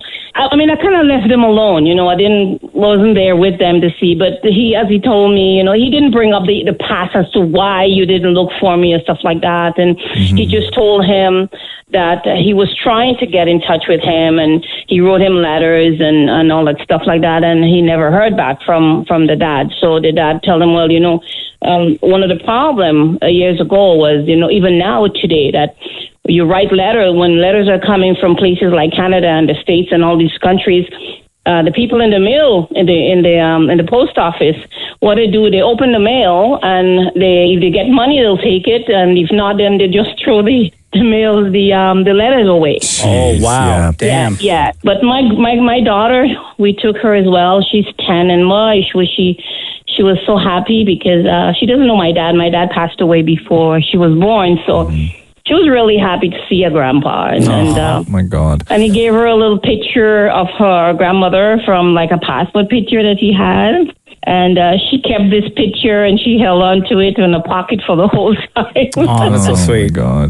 yeah. Uh, This is amazing. I'll, I'll say that when we did Razamoka's family reunion, it was one of the best things and Mhm. that we've ever done on the show. And we've done a lot of great things. I won't, I'm not going to downplay it, but That's for this, sure. this, this was one, it was my favorite thing we've ever done. And Air Transat really came through and you guys are the ones that made it. It was your stories and Yeah. the, the, the passion of your families that really, you know, put this on another level for us. Like Mocha and I, as blown away as you are o- overseeing your husband meet his dad after 40 years, you know, we we are as blown away by you guys just willing to share those stories and wanting to sort of take that leap with your own families. It's incredible. Like it's incredible. So like I know that you want to thank us, but you know, we want to thank you. well, thank Really you. do. Well, thank you. Thank you so much. You guys do such a wonderful job every morning. You know, I wake up with you and I drive to work with you and I listen to you until you leave the building at 10 o'clock. Oh. Then I change to something. Oh wow! Damn. well, thank you, Anne. Uh, much love to you and to your husband and to your daughter and to everybody uh, in your household that listens to the Ron Zamoka show. And we are so, so, so happy that things worked out the way they did with that family reunion. Thank you so much, guys. Have a wonderful day and God bless you. And thank you again. The Roz and Mocha Show podcast. Will Arnett is here. Good morning, sir. Good morning. Good morning. Lego Movie 2 in theaters Feb 8th. Um, how exciting is this for you, man? This is like your, your third one, third movie in the Lego franchise. It's pretty cool. Somebody just told me that uh, I'm I'm having three been Lego Batman three times now in a movie that I'm I'm tied with Christian Bale for, Yeah. for cinematic Batman. So I guess I'm the, I'm kind of the same as Christian Bale. Is, are we all agreed on that? I will. I know we have had many, many, many debates on this show, and we've had former Batmans on, everything else. You are my second favorite Batman. I'll take it. Right, Number one being Christian Bale. Christian Bale. Okay. Number. Who were you going to say? I was going to say Michael Keaton. He's mine. Really? I love all the other guys, but I love Keaton. Have you ever seen Mike Keaton? Yeah. No, go for it. My Keaton impression is made for radio, by the way. Uh, and it goes like this, and it goes, wait a second. The Japanese are going to come in and they're going to buy our car plant? It's from Gung Ho. Do you remember? Wow. Gung Ho? Okay, I was gonna say there's a lot of Michael Keaton you can do, but like when you pull out Gung Ho, Nobody does it from Gung Ho. I was going to say, I don't remember that line in the original Batman Yeah, movie yeah. with Keaton. hey, have you signed on for more? Uh, I mean, Are you allowed I'm, to say? I'm ready to sign. I was actually going to ask to borrow your pen, but I, I I'm, I'm available to do it. No, I, you know what? I have so much fun doing it, and we've talked about who knows what's going to happen. Yeah. But uh, hopefully, people enjoy this movie, and if they do, you know how it goes. Then we'll make more. There's such a long history of actors who stay away from animation or anything fantasy or all this stuff until they have a kid. Yes. And then all of a sudden you have a kid and you're like, I need to get in that world. I'm that guy. My kids love it. It, it. The currency that I get in my own house with my kids and at my kids' school is unbelievable. Right. Um, I, they treat me like a circus clown at the school. Yeah. They're like, hey, do Batman. And I'm like, okay. because I'll do anything to be cool for kids. You know what I mean? And they're how old now? My sons are eight and 10. They're actually both voices in Lego Batman. No. No, really? So this one, um, Oh, they're not voicing this one. They passed. Uh, the deal wasn't good enough. no. but but uh, so they they love it, man. It's just been awesome. I just hope that I don't wreck it for them. You know what I mean? The movie going experience. But I don't. Well, because think I- but that happens too, and that happens with with actors that are in great shows where you suddenly can't be a fan of an awesome show, yeah, because you know what it, you know everything about it. Yeah, yeah. Sometimes, sometimes these days we know so much how the sausage is made, and we need to just enjoy the sausage a little more. I want to get T-shirts, by the way, that just say "Enjoy the sausage." yeah, it's not what you think.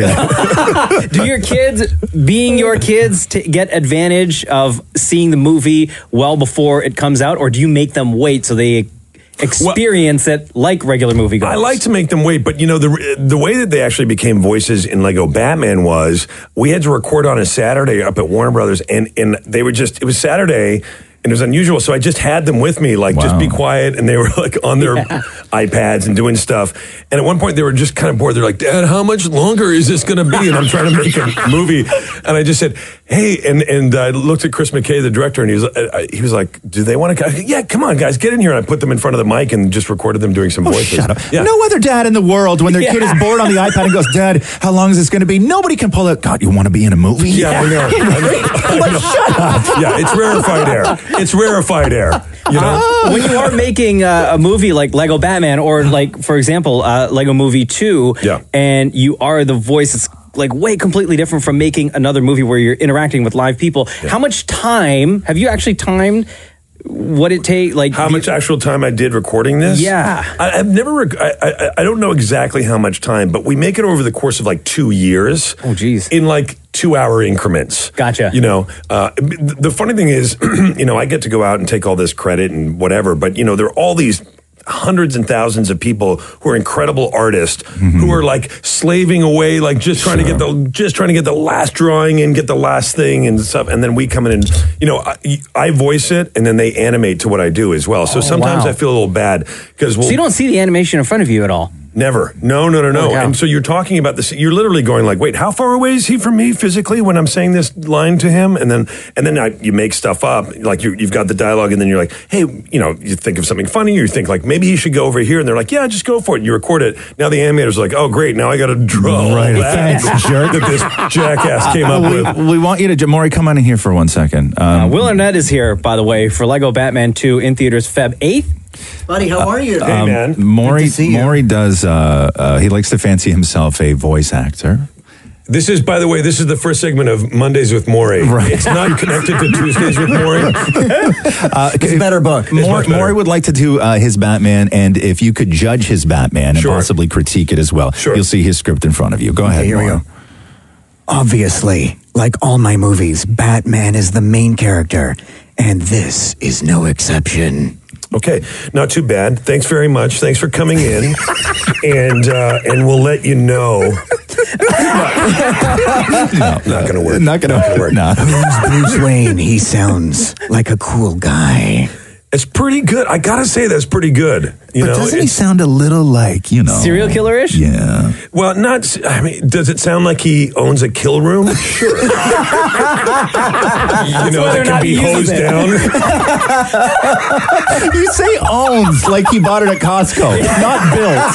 no, he had Wait, why am I originally he leased laughing? it with an option to buy, and then he, yeah. Oh my God. Will Arnett, thank you so much. The Roz and Mocha Show podcast. Too much going on TV last night. You had the Royal Rumble. Ooh, so good. Which, don't worry, Rumble fans, there will be at some point in the show, we're going to give you guys an opportunity to nerd, nerd out over the Royal Rumble. Amazing. Okay? Sure. I don't know for how long, maybe like 10 minutes. That's a long Because time. so much needs to be said, apparently. I don't know a lot about what went down on the Rumble last night, but we'll I'll let be you guys. honest. I will give you your moment. I started watching at seven when the pay per view started, and I went to bed at nine. So I had to watch bits and pieces when we got in here. Right. This morning on the WWE network. Also, Rent Live went down last night. A lot of people freaking out over that. And the SAG Awards happened last night. There was too much going on last night. And at the beginning of the SAG Awards, they do this thing where they ha- they pick a bunch of actors and because the SAG Awards it's a Screen Actors Guild so it's their union basically right it's their union banquet and then they vote for each other that's why it's all only acting categories and they always do they, they'll pick a bunch of stars out of the audience and the show starts with them telling a personal sort of little anecdote Yeah. about what it means to be an actor or a story of them coming up in acting or something meaningful. And they started last night with um, Mike Myers. And Mike Myers, so we'll give you a taste of sort of what it's like when they do these little speeches to camera. Hello. Hi. Uh, what I'm about to tell you is a true story. I was born in Canada, a country that heavily, yeah, right? Um, a country that heavily subsidizes their arts. When I was 17, the Canadian government had me fill out a vocational training test to see what it is that I should do for a living once I graduated high school. I sent it to Ottawa, and two weeks later, the Canadian government determined that I should be a movie star. Absolutely true. I am the specter of big government. My name is Mike Myers, and I am an actor. Okay. So so that was Mike Myers. And then immediately after Mike Myers, there was just a ton of applause because the people in the room could see what was happening next. Oh, which okay. was there was a camera on Jeffrey Owens. And if you remember Jeffrey Owens, he Oh, was Elvin from Cosby Show. Elvin from Cosby Show, and the big story earlier in the year was that somebody photographed him uh, bagging groceries at a Trader Joe's in New Jersey, and everybody felt that he that we should feel sorry for him. And his whole thing was, listen, I'm an actor, and sometimes you have to do stuff. So as soon as Mike Myers finished that, uh, they cut to Jeffrey Owens, who was sitting there in a tux at one of the tables. So, somewhere in the middle of the road of my life, I found myself in the dark wood of unemployment and debt. But instead of switching careers like the same person, I took a job at a local Trader Joe's to see if I could hang in there with my career. And um, it's actually worked out pretty well. I'm Jeffrey Owens, and I am an Uh, actor. Dude, that's awesome. Yeah, I like that. yeah, it was so good because I guess after all that went down, he got a ton of offers. Yeah, of course. So he's back working again, and uh, it was. Do they uh, write their own stuff, or do they work with somebody from like the production side of the SAG Awards? No, I, I mean, who knows? I mean, it could be a combo of both, but Yeah. I don't think really anybody needed to touch the Jeffrey Owens speech. Yeah, that's, ex- no, that- not that's at all. exactly what happened. It was perfect. The Roz and Mocha Show podcast. So there was so much going on last night. Uh, there was the SAG Awards. Yes. There was the Royal Rumble. and Oh, then is that there what we was- wanna talk There about? Oh. was Rent Live. And I had said that I would give Rumble fans Oh, okay, great. time on the show this morning because I know it was huge and I know it means a lot Yeah. to them. All right. Uh, so you that- want the full breakdown? No, or- I don't. No. Oh.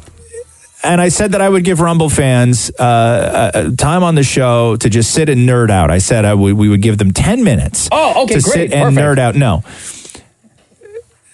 No? No. Oh. Sit and nerd out. And we gave a- out the number that they could text. Yeah, 925 555, by the way. And then Maury said, hey, what about rent? And I was like, nah, man, we got to do Rumble for the Oh, Okay, Rumble great. fans. No, it's not happening. Oh. Uh, because none of you Rumble fans uh, sent us a text. So I'm starting to question your loyalty to both Rumble and to this show. However, we did get one text, which was, uh, Why would you crap on Rent Live? It was emotional and timeless. that was one text we got for Rent Live. oh, no. Oh, no. Yeah, one text. Royal Rumble got beat out by Rent? Yeah. However, because I'm because I'm a sleuth, because I'm a sleuth, I checked uh, who the text came from. Yeah. Hey, Maury, come on in here. Yeah, exactly. It was one text yeah, from Maury? Maury, you don't have to text the show. But how else am I supposed to be heard? the microphone, maybe. I don't know. I'd say I'd say the, the thing in front of you that makes your voice heard. Oh, Uh, so yeah, no. so Maury, you watched Rent Live. I did with my husband, and it was so cool to to both of us sit there and watch something so meaningful and important. Okay, so break it down. Have you seen Rent Live before? Like, have you seen? Oh, absolutely. It's about AIDS. No, no, no. I know that. I think we all know that. know if and Vanessa Hudgens was in it last. That's right, night. yeah, and a couple hot dancers. And Adina Menzel was the original person who did the Vanessa Hudgens role. Correct. right, yeah. Oh, okay. Yeah, from and Adina Menzel is Let It Go from Frozen. Thank you. Uh, so, what do you have in front of you, more? You have the, the big song, the song. Okay, what, and what's that song called? Actually, Seasons of Love. Okay, And are you going to do this a cappella for the people in honor of Rent Live last night? Uh, Mocha had the Rumble people come through for you. You and I would be wrestling right now, but unfortunately they did not. So Thank here God we for go. that one text. Maury, now you get to sing uh, Rent Live for the people live. Yeah. 525,600 minutes. 525,000 moments so dear. moments. 525,600 minutes. How do you measure?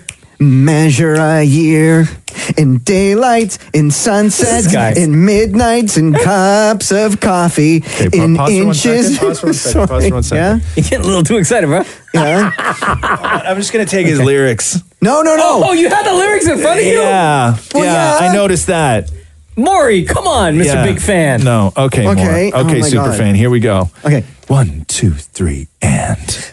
525,600 minutes, 525,000 moments so dear, 525,600 minutes. How do you measure, measure a year? In daylight, in sunset, in midnights, in cups of coffee, in hairlines, and. In inches, in inches and miles, not hairlines. in hairlines. Like whose hairline? Your hairline? in hairlines. What do you find in a hairline? As it's receding? Oh, oh, like the passage of time based on somebody's hairline? Is that what we're doing here? Like yours would be right back there. The Roz and Mocha Show podcast. Hey, is this is this true? This has to be a, a joke, right? John Chu, who directed Crazy Rich Asians, yeah, he's just like screwing around saying how The Rock wanted to be in Crazy Rich Asians, right? And he's pissed that he wasn't.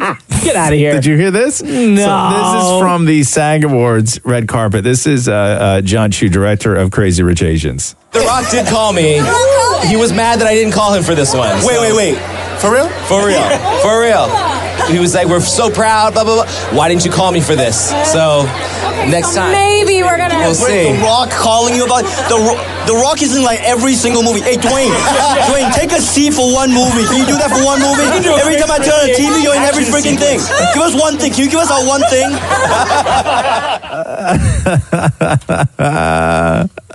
See, I think that that would have changed everything. Had The Rock been yeah. in Crazy Rich Asians? Yeah. What's The Rock's background? Samoan. Like 100% Samoan? Is Yeah. He? Yeah. Yeah. No, I He think just- his I think his mom is and his dad, I believe, is black. Yeah. Did you see that picture that he he tweeted or he put up on Instagram over the weekend? No. He posted some shots from the Hobbs and Shaw movie.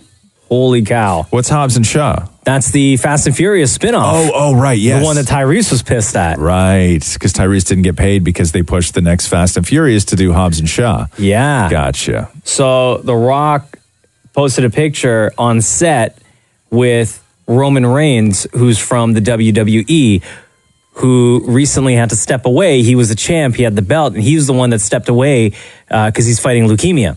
Is he really? And Roman Reigns is The Rock's cousin. And Roman Reigns, we found out over the weekend, will play The Rock's brother, one of The Rock's brothers, in the new Hobbs and Shaw movie. But he has real, like, it's not a wrestling gimmick. No, like, no, He has he- leukemia. Oh, for real, he had to step away poor and everything, guy. yeah. Jesus. I guess What's uh, that, Mar? The, the Rock's, um, some of his heritage is from Nova Scotia. Yeah, but I'm just wondering, like ethnically, like what what what the background of his parents were, because if he's legitimately pissed at being in not being in Crazy no, Rich Asians, No, no, no. I'm You- just- I think you. I'm No, like, I does he think they just were want to be like- in the movie they because were it's like a just hot goofing. movie? Yeah, they were I just don't goofing. Know. Come I on. don't know. I don't because if I saw like you know when you get what's that? What do you call it? What are the thing with the FOMO?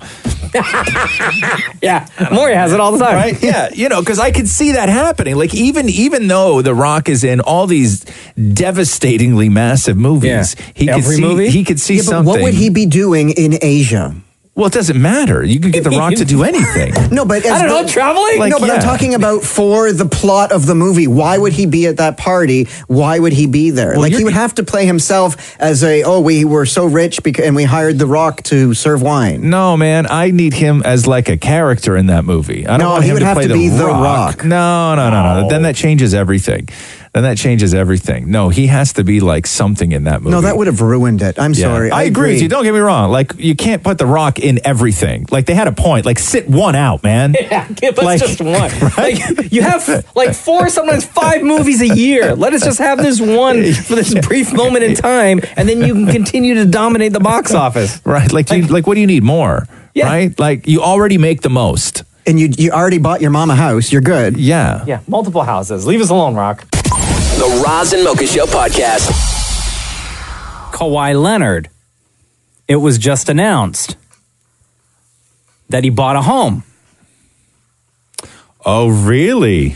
Kawhi Leonard bought a home. Oh, really? For $13.3 million. Really? In San Diego. Oh.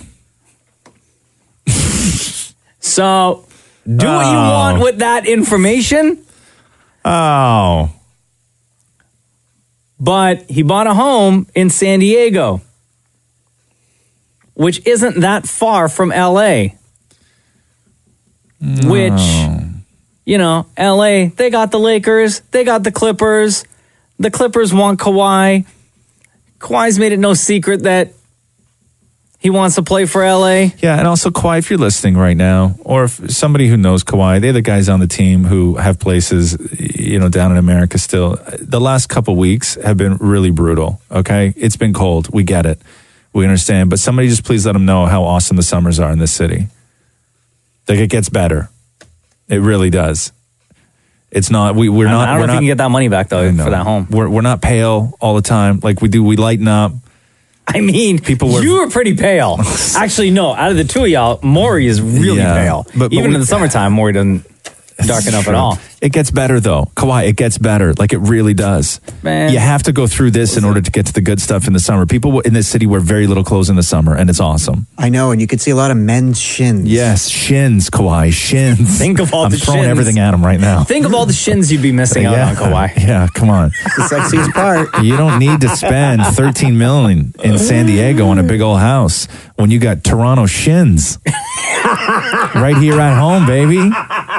Right here. And then you're gonna get those people out there who are like, oh, but Kawhi, he went to school in, in San Diego. He really loves San Diego. No. But it doesn't matter though. So And it's not even like I want him to spend his money here. I don't care. Spend all your money outside. I don't I don't care. Just, Just play spend all- for us forever. Just play for us forever.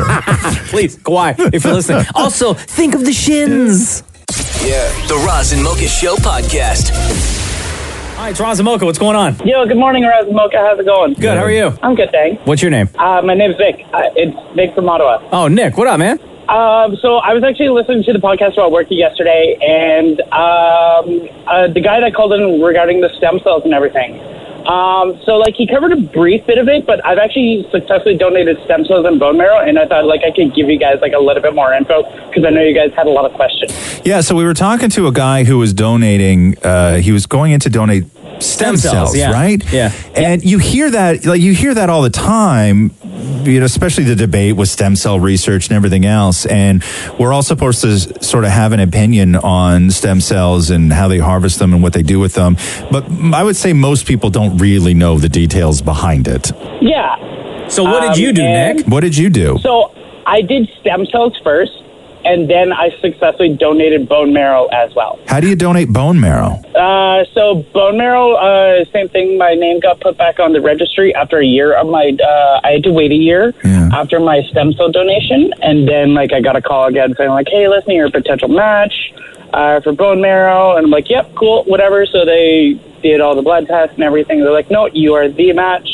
You're the best match." Uh, and then so Wait, you were a basically- best match for one person or like a Yes. group of people? I was uh, the best match for one person. Oh, damn. Okay, and how do you know how long that person had been waiting? Um, I'm not too sure. I do know it was a little boy under the age of two. Oh, my Jesus. god, dude. Yeah. So that that was that was tough. Uh, so regarding the whole like finding out who it is, it's that It's all confidential. And then after a year after the donation date, both parties have to agree to share information. Right. And then you just and then you just carry on from there. So like that's completely understandable. How do they harvest your bone marrow? So what happened was that they put the general anesthetic in, and then on my right side, on my hip bone, they went in, and then they didn't, I don't remember it fully, but like they, that was the insertion point of where they like extracted the bone marrow. From your And then your, that your was hip bone, or do they have to go Yep. to where your back is? I always thought Uh, it no, was from the like hip bone. like your near your Because- spine or something. No, so it's the hip bone because that's like your biggest bone in Okay. the body of like that has all the bone and everything.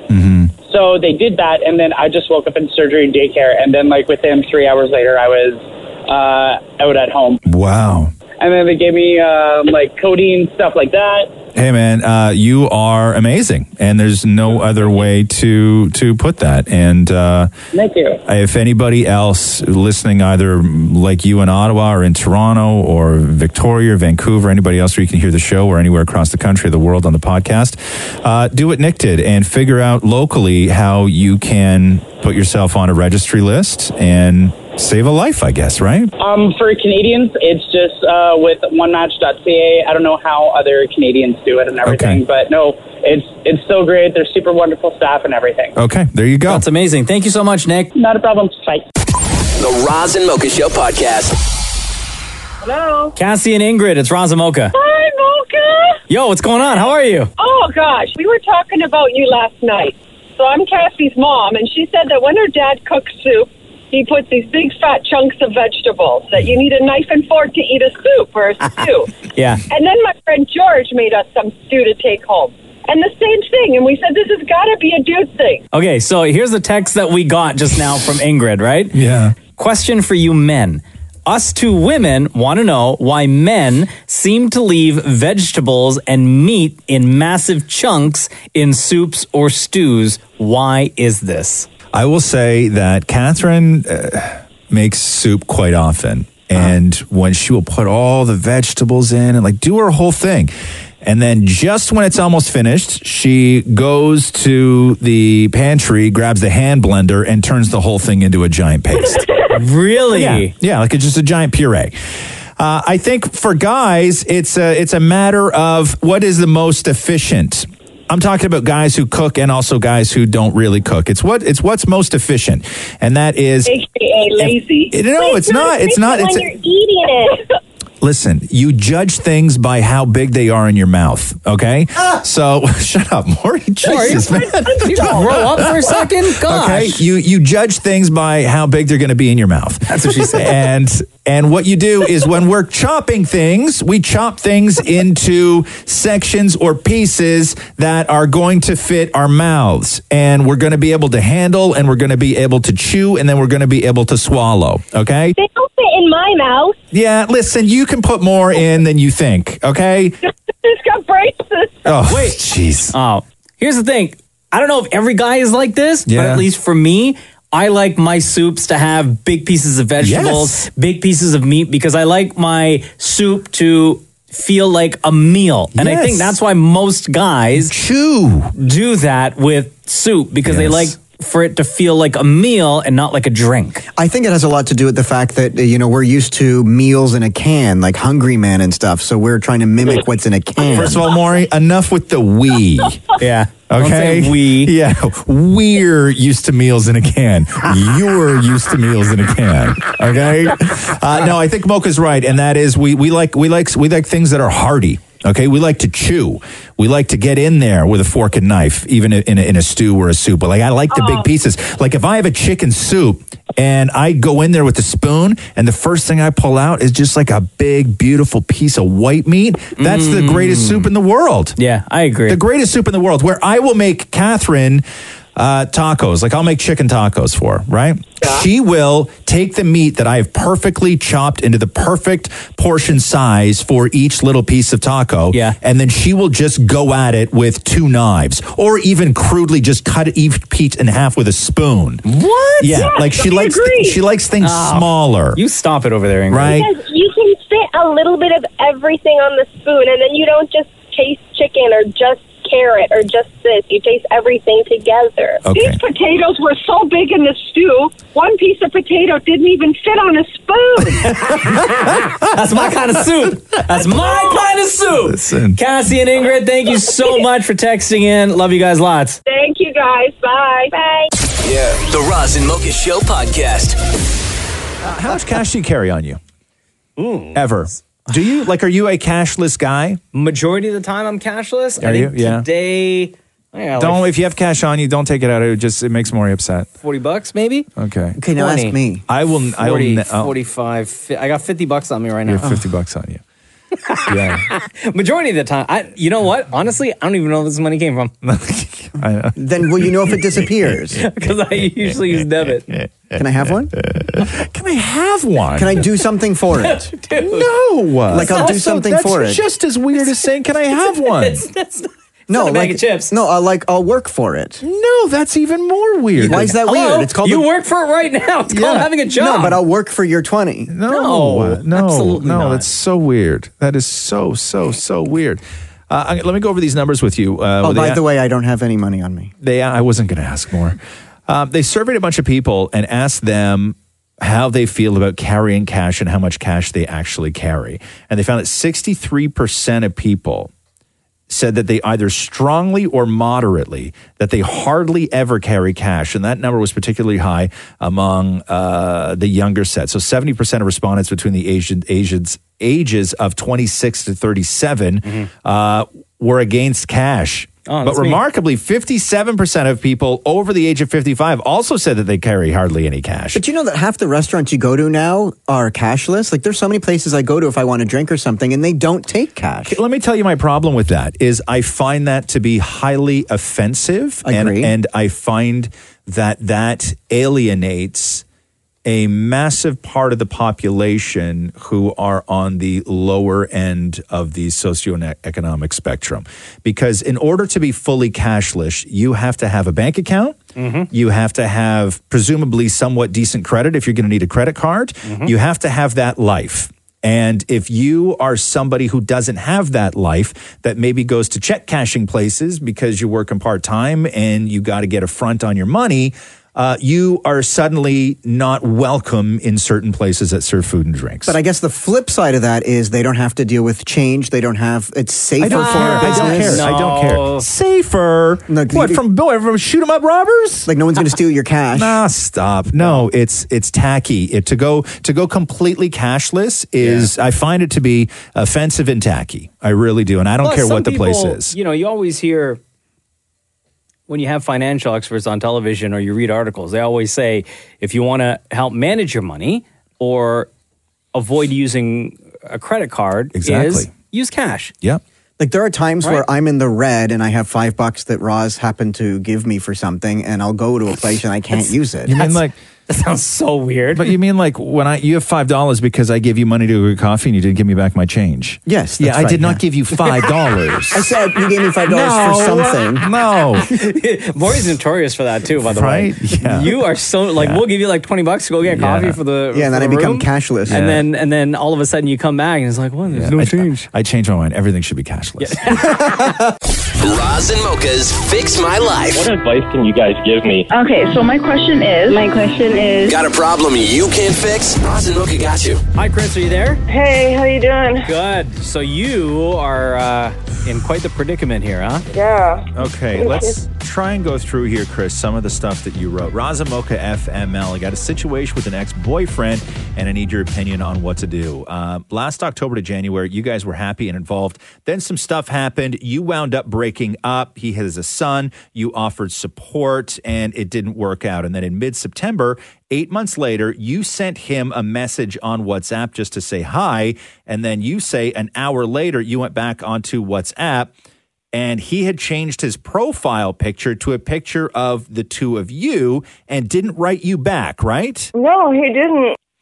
and then, so what you had said is that you tried to text him, you tried to contact him uh, three different Yeah. ways, asking him to please take the picture down. You're not okay with it being up. So, what do you do at this point, right? So, I guess it's Yeah. generally like I know in your situation, it's it's a WhatsApp profile pic, but in general, what do you do if an ex posts or continues to post pictures of the two of you guys together, right? Yeah.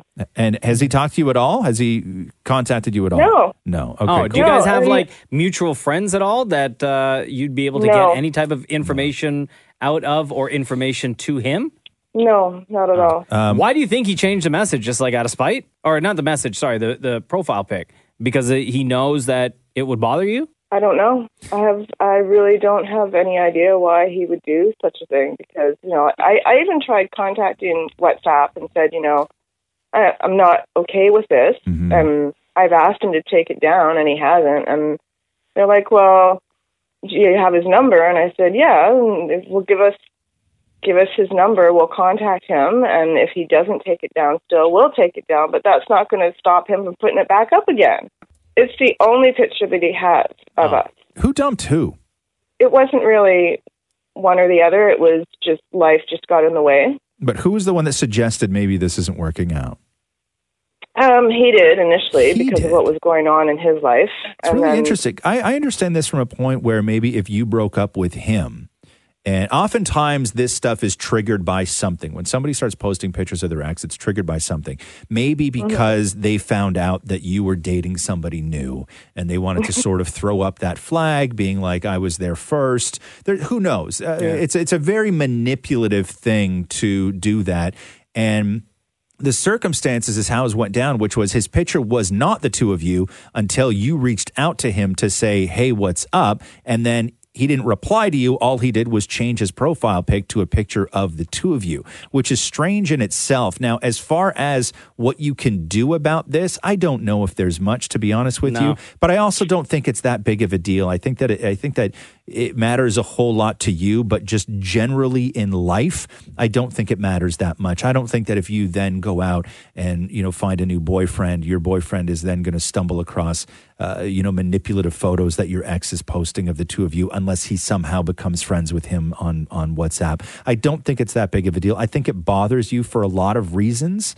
Uh, but I, I, I don't think it's that big of a deal. I don't think that you should be stressing about this maybe as much as you are. Hey, Chris, why do you still have him as a contact in your phone? That's the other thing.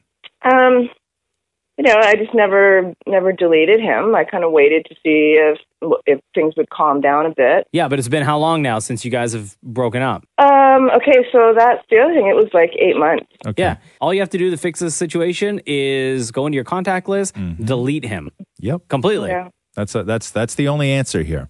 Yeah. Also, why didn't you do that at the beginning? The- If you've listened to this show and you hear uh, our advice, and this is from, believe me, it's not us talking at our butts, okay? This is from years and years and years, is that the number one rule, at least at the beginning of a, of a breakup, has to be a clean break. You got to unfollow him on social. You got to delete his contact on WhatsApp. You have to do all of that stuff at the beginning stages of a breakup. Okay. Clean break is the only way this works. Because look at you now. You're eight months later. You're obsessing about his profile picture on WhatsApp. Do you creep his photos on Facebook? No. No. Okay. So yeah, I mean, listen. Uh, you you got the, there is one thing and one thing only that you can do, and that is delete him out of your profile or delete him out of your contacts. Okay. Yeah, Chris. That's it. High five. He'll, and he'll he'll get the uh, he'll get the picture. All right, guys. You Uh, have a great week. All right. you too, girl. Take care. All right. I would love to delete that for her. You know I she's not really gonna do would. it. I know. And that's the problem. I could tell as soon as you said that, as soon as you said there is one easy solution, because this has now been eight months for her. And there is only one solution, and it is very easy. And that is if the picture bothers you, delete him. He's your ex. And instead of doing the really the healthy thing, uh, she's making this so, so difficult on herself. Yeah. Roz and Mocha's Fix My Life, only on Kiss. I'm just going through a list here. They put together they they they surveyed a ton of people, and they asked people what their number one fear was. And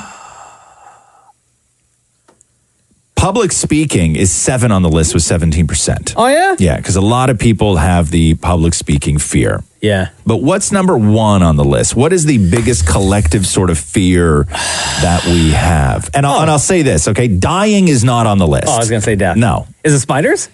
Uh, spiders is not in the top 10. The darkness underwater. The dark at uh, number eight, Maury. The What- dark. Okay, hold on. What So, would people say is 15% number of adults are one still on a afraid of list the of, dark. things that they're afraid of? Yeah. the most afraid of losing their family. Noises in the hall. Noises in the hall. Corey, That's very how specific. old are you, bro? Fly. Like last night, we had to pause the TV. There were noises in the hall. Uh, at number 10 on the list, birds. oh, yo, you know what? My wife hates birds. Really? Yeah. Like all birds? All birds. Like a budgie. Hates them. Don't forget, there was birds in a park here the last summer that were attacking people. Yeah, I know, but Jeez. Okay. Uh, number nine is flying. Number eight, Maury, is the dark. Number seven is public speaking. Number six is clowns. Yeah. Oh, Damn, people still scared of clowns. Yeah. Huh? Number five is needles. Okay, I don't like needles. I'm not afraid of them. I won't do them. I have to have the kitty needles when they give me a needle. What's a kitty needle? It's a s- much smaller and I guess point pick, pricky thing. Um, Yeah. needle. Yeah. yeah. But what if you have, what if they they have to take blood? Then they use a kitty needle. But what if they have to give you a shot? Kitty needle. Come on. How old are you, Five? I, I once they had to call Matthew. I was blacking out. You can't find it. You can't put in an IV with a kitty needle. I've never had to. I have an IV, Oh. but if, if they're giving me something, That's yeah. shocking. You've never had an IV. um, number four is confined spaces, aka claustrophobia. Like the closet. Yeah. Okay. Yeah, like the closet. Which I came out years ago. Uh, number three is the dentist. Oh, Num- yeah. The only thing on the list that's somebody's job, other than clown. You know what I mean? It's like I was trying. I'm just out here trying to earn a living, bro. Right? You know, lawyer.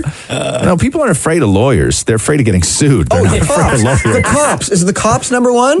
no. Oh, no. Why did No, well, I, I listen. It is a valid. Uh, depending on who you poll, the cops could be number one. Uh, number two, as far as the uh, greatest fear that people have with thirty eight percent is heights. Yeah. Oh, and number one on the list Elec- is electricity. Electricity. Uh, that's my biggest fear. like is being electricity. electri- being electrocuted. Yes. not electricity. Like I won't plug things in. You and don't like stuff. walk by a lamp and go, oh look at all that light. Uh, number look uh, number one on the list is snakes. Uh.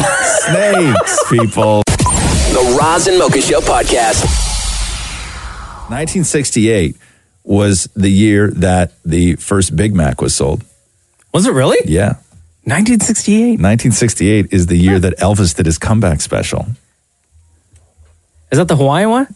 No, the the comeback special was I think the black leather. Oh, I don't know. You don't know. No. Why would you even ask that?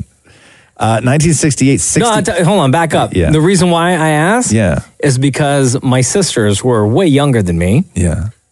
Love Elvis, Yeah. especially my sister Laura, and has Aloha Elvis on like DVD or something. And when we were growing up, Really? like every single day, she'd have to put that on. Wow. And she would watch it. Yeah, the 1968 comeback special was the black leather special. Okay. Anybody who's an Elvis fan, you know the black leather special. Black leather jacket, black leather pants, matching. There you go. Like you. Oh, it's so hot. That's such a hot look, man. I'm not goofing. I'm just saying. That's like it's you. Such it's such a hot look. Like, and I I- say whatever you want. If I could wear black leather pants and a black leather jacket every day, yeah. right? Back in the day, you would look like a thug. That was the height of tough back then. Sure. Black leather pants and a black leather jacket. Like you, you as a man, Chest- could, chest exposed? Oh my god! You With a don't wear- chain. Yeah, because you don't wear a shirt under the jacket. the leather and the leather uh, police hat. No, no, no. That's a that's a different look. But back in the day, like a, a father wouldn't let his daughter date somebody back in the day who wore black leather pants and a black leather jacket. Yeah, because you were you were like you were just no. but if good. you had that black leather hat. No, no, we're not talking about the black leather hat. And we're shoes with talking, spurs. No, we're talking about the cool look of black leather jacket, black leather pants. Okay. Not spurs, Maury. not a black leather cop hat. And handcuffs and your epaulets? No. I don't know what an epaulet is. the thing on your shoulder. Is that called an epaulet? Epaulet? So you don't know. It's epaulet or epaulet? No. Those I might allow on the jacket if they are. Actually, no, never mind. okay, you guys are ruining black leather Okay. for me. Okay, sorry. Stop. I'm trying to tell you how cool. Also, I've been to a bar named Black Leather. Okay. okay. Off the rails. Okay. I'm trying to tell you how cool black leather is. Yes. Okay. I'm listening. Black leather pants on a man. Now hold on. Can I ask a question? Yes. Is it the black leather that shows your blue jeans underneath? Like, is it the black leather that goes over your jeans? Are you talking about chaps? Yes. No. Uh, black leather pants on a man. Okay. Was at one time the height of cool. I think I would like to get back to that point of where tight black leather pants and a tight black leather jacket with frills. Who's he? Dolly Parton? Are you talking about tassels or frills? Where it's like a thinly cut. Those are called tassels, Maury, not frills. He's just ruining everything now. Would you like to say anything else? The Roz and Mocha Show podcast. They say that if you don't want to wipe out while you're walking in this kind of snow, you need to walk like a penguin.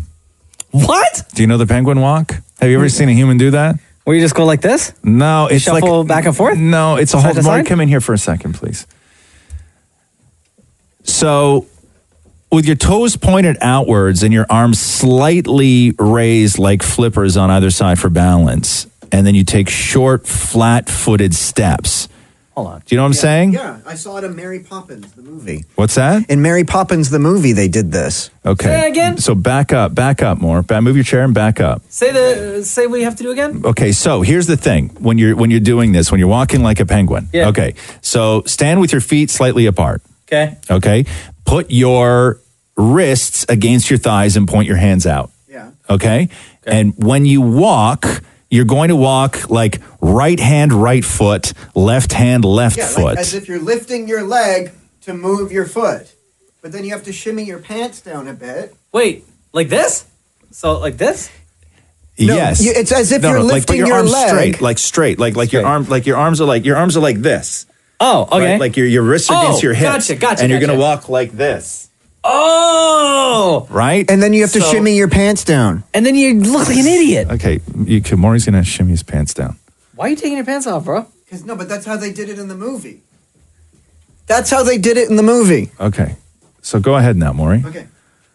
Okay. you look like a zombie. also, also, why? Hold on a second here. Why are you taking your pants down? Why do you need to shimmy your pants down? Because that's what Dick Van Dyke did in Mary Poppins when he di- walked like a penguin. we're not saying walk like Dick Van Dyke. But we're he saying did the penguin. You don't need to do I that. have an important question. Yes. Who the hell is Dick Van Dyke? Oh, God, he was the old guy in Mary Poppins. I can't go down this hole with you. Okay, my pants are down. Here we go. Ready? Okay, go ahead, Mark.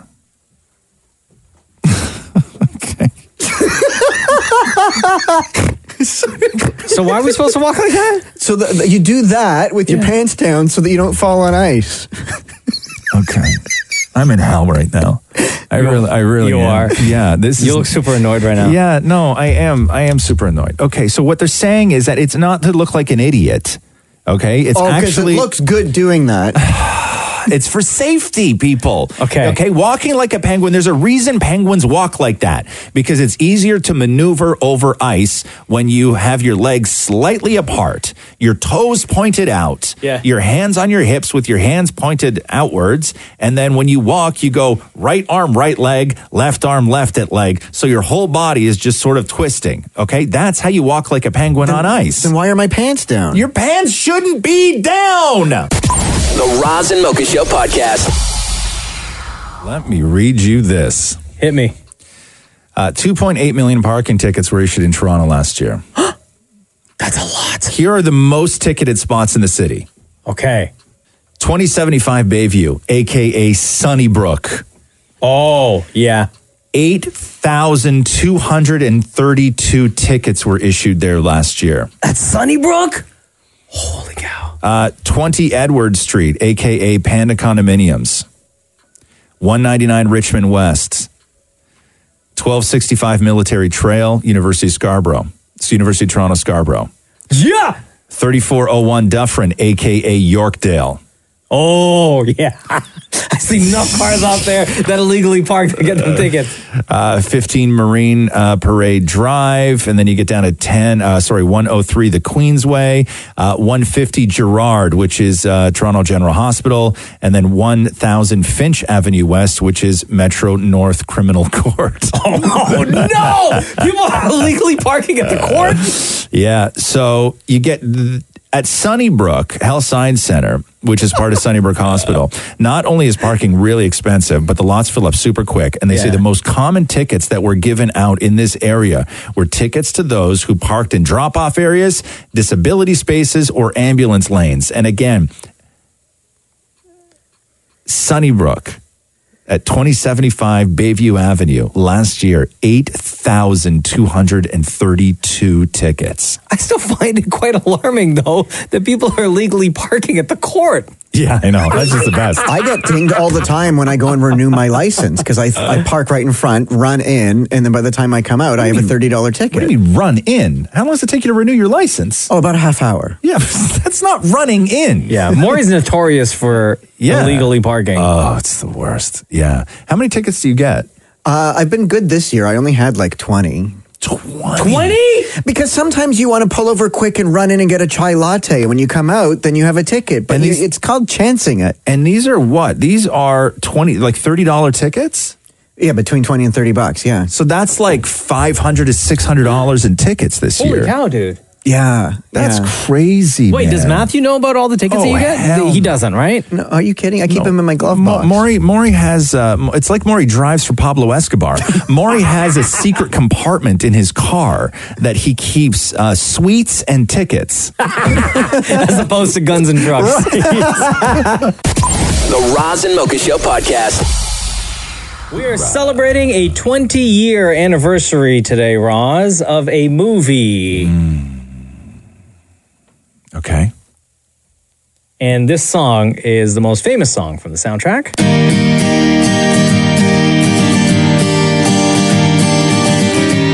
Is this the Kiss Me song? Yeah. I don't even know who this is. Like a Natalie Imbruglia kind of artist or? Sixpence none, none Oh, the richer. Right. Kiss me out of the bearded barley. Okay, if I read the tagline for the movie that was released 20 years ago today, Yeah. you go might for be it. able to get Okay. the title. Yes, please. Yes, please. A high school jock makes a bet that he can turn an unattractive girl into the school's prom queen. Oh, what are those? It's a makeover movie. Oh, that was. God, there were so many Come of on, those. That dude. doesn't narrow it down at all. Come on, dude. I know you I know you know this one. I'm trying to think of what movie this was. Um, I'm not. Jeez. Kiss me. Kiss me. 20 years ago today, Roz. 20 years ago today. Who starred in it? Freddie Prince Jr. Oh God, I love a Freddie Prince Jr. movie. Oh That's what I thought you'd. Is it she's no, she's no, she's um. Oh my God, dude, he's so close. People are screaming at their I radios know. right now. Okay, but in my head, the ultimate Freddie Prince Jr. movie is Summer Catch. We all know that. So I'm trying to remember what this Freddie Prince Jr. movie is. What is it? Is that where he met his wife? Is that where he met? It's Freddie, Freddie Prince Jr. Yeah. Rachel Lee Cook. I know Rachel Lee Cook. She was adorable. I don't know. I can't, you gotta help She's me out. all here. that. She's all that. I was saying she. Yeah, I was know, saying you were she, so but you were giving me close. nothing. She's all that. When somebody's guessing something, like Yeah. if, if I said to you, uh-huh.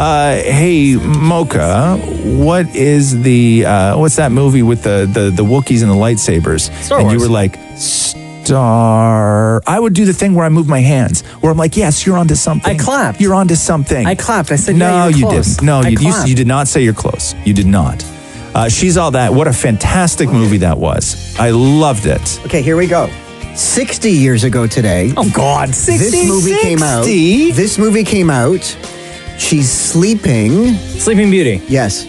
See? That's how you do that. oh my Oh God. Okay, there you go. You can't lead with she's sleeping. Roz and Mocha's Fix My Life. What advice can you guys give me? Okay, so my question is. My question is. Got a problem you can't fix? Roz and Mocha got you. Victoria, it's Ron Zamoka. Hi, how are you? Good, how are you? Good. Sounds like your Here life is a comes the mess. bride.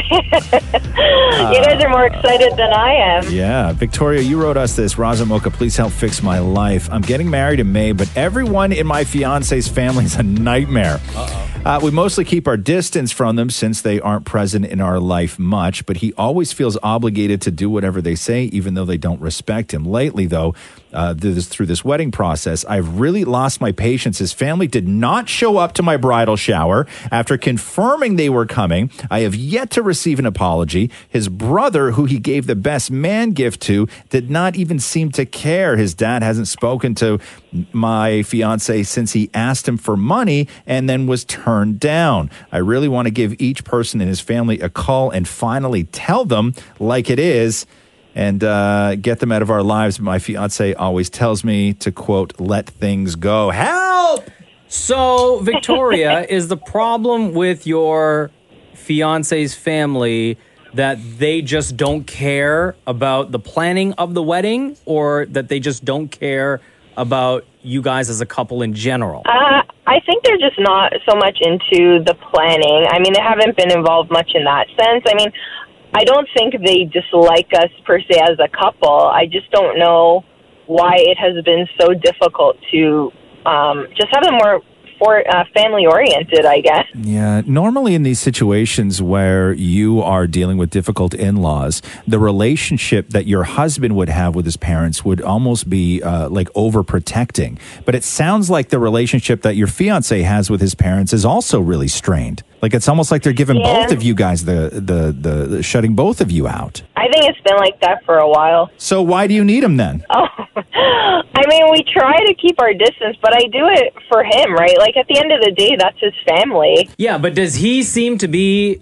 as concerned about this relationship the way you are? Like, was he bothered by the fact that they didn't show up to the bridal shower? Was he bothered by the fact that his brother didn't care about the best man gift? I know he was definitely upset about the shower. Like he had called and asked them where they were. We had been waiting for like um, even extra time for them to show up so we could start eating.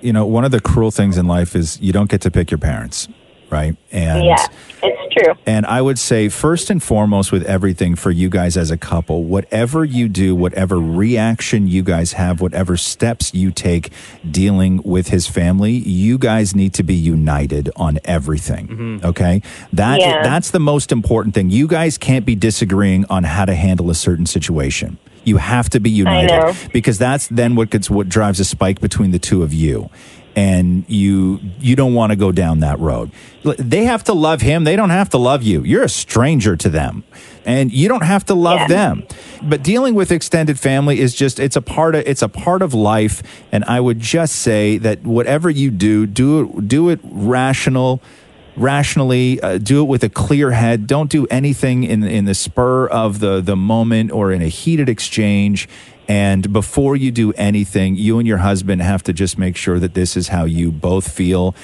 talking having a conversation with them about you know boundaries even is is something that may be beneficial to the two of you guys because if they want nothing to do with your wedding they may Yeah. be the ones who feel pressured and obligated and everything else. They may not want to do that. You are fully in your right to ask and have a rational conversation with them, being like, hey, we kind of get the sense that you guys want nothing to do with this wedding. Let us know if that's the case, because if that's the case, we're cool. Yeah, but at the same time, I mean, we've had discussions before because I feel like that's not really my place. I mean, if it was my family acting that way, I would have no problem telling them they're disrespecting me and him, and I'm not okay with that. But it doesn't sound like he has that kind of relationship with his family, though, right?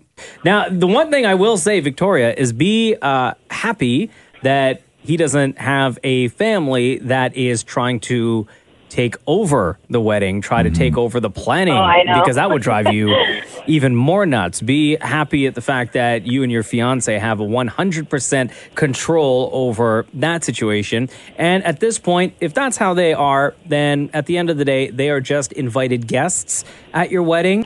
You brought, you brought up an interesting point, and that is in a situation like this, is it the place of the outsider, you being the outsider, to have a conversation with his family? You know, is, is that your Yeah. place to do that, or is that something he should do? I think that as long as you guys are united, it is 100% your place to do that. Your adults having adult conversations, your family having a conversation about family. You can do that. You are well within your right to sit the mom down and say, hey, we need to talk. 100%. Yeah.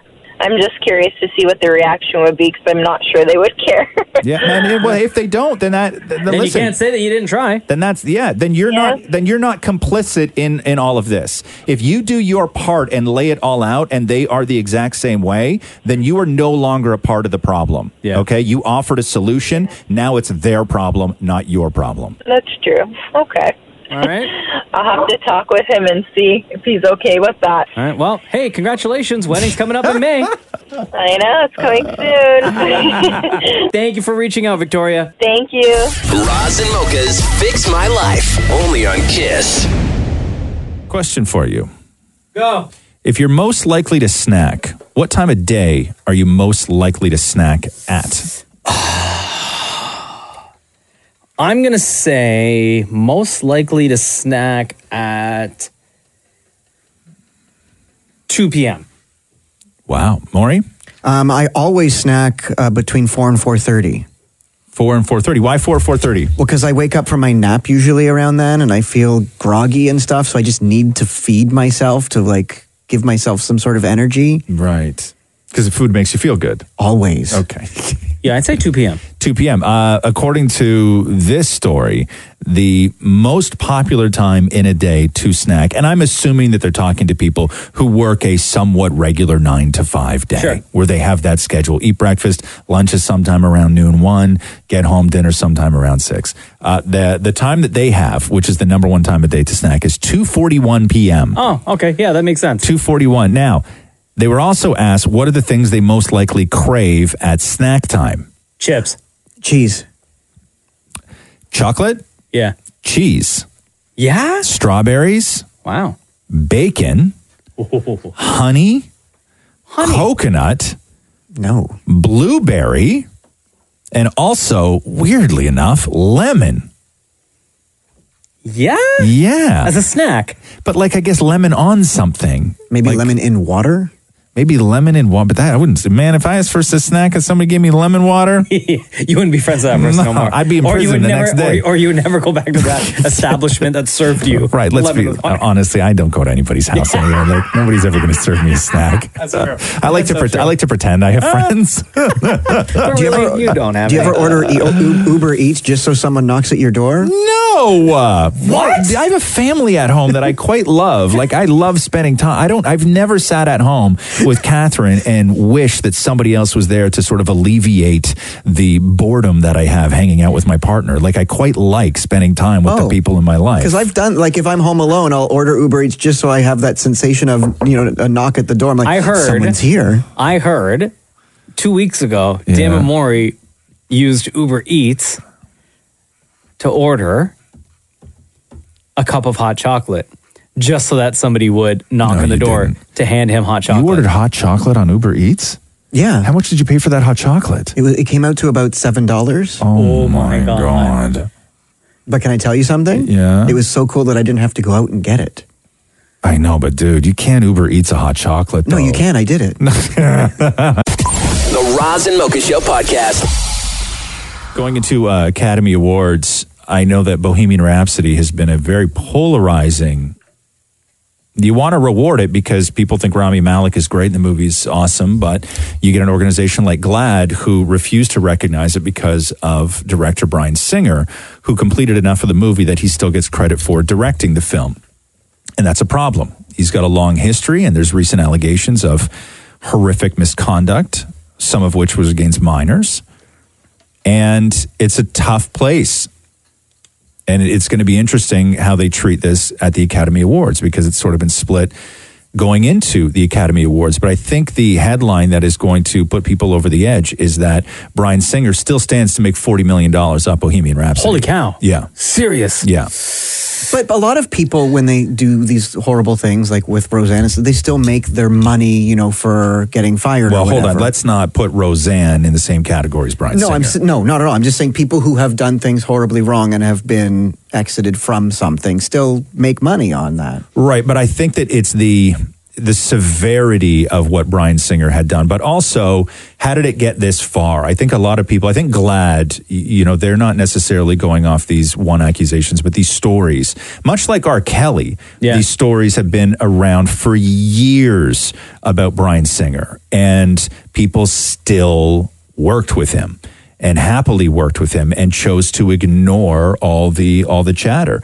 You know, much like Harvey Weinstein, people you know still worked with And Harvey, Weinstein. that that's been going on for yeah. like decades. So I think that the problem is that, you know, it, it has been going on for so long. And he was working on another movie now that he got paid $10 million to direct. Yeah, so And he's still points off the seeing money. back end. He's still seeing Are we money. not allowed to have liked the movie? Because I tweeted when I saw the movie how great it was, but I Yeah. got hate on Twitter for Yeah. Uh, you know for saying that I liked the movie. yeah, and I'm that's- like, but it was still a good movie. I know, and, and you know, and it's interesting. God, especially because it's the Freddie Mercury story, and Freddie Mercury was gay, so it's like you know you're allowed to like it. The movie, you know, you should be able to identify with it on some personal Yeah, level, but- as, as we all can as Freddie Mercury fans. But because of Brian Singer, it's somebody like you. It's interesting that you're not allowed to. In a social media world, like something that somebody's attached to, like Brian Singer. Yeah, people were tweeting saying, "Oh, so you're supporting a film made by?" I'm like, "No, I'm. I liked the work that Rami Malek did in this film." Right. You liked the job that Brian Singer directed Rami Malek in, which is hard to. Oh, great. No, no, but you know what I mean. But that's Yeah. how. But but again, it's like Academy Awards, yes. Glad, no. So who do you who do you follow in this situation? Right. Like where do you where do you, who do you follow in this situation? It's tough, man. It really is. It really is. You keep your mouth shut. That's why. Yeah. Unfortunately, you keep your mouth shut. The Roz and Mocha Show podcast. What's the temperature in Milwaukee right now? Milwaukee. Yeah, that's where the Right, I polar don't know. vortex is happening, like all over like North Dakota and Wisconsin and Illinois. Like they're getting, they had it bad, man. Really? They had it bad. Like I was here and I'm like, just looking at the temps. Minus twenty nine there. It's what? Minus twenty nine. Minus 29. And in Antarctica, it's minus twenty six. Yeah, everything's cold right now. It's crazy. And it's crazy cold out today. Yeah. Like I thought, y- you know, yesterday. It's when it we can deal with cold. It's just those days when it's r- unusually cold. Yeah, and and today's one of those days where it's unusually cold. Uh, this morning, I try. I have the auto start for my car. Oh yeah. What are you, the mayor? Oh, I came with it. I don't know. so even this morning, yeah, my car, this auto start wouldn't work. No. Yeah, Even Really? my car didn't want to start. Do you um, do you have to put your car on a trickle charge or anything like that or no? No.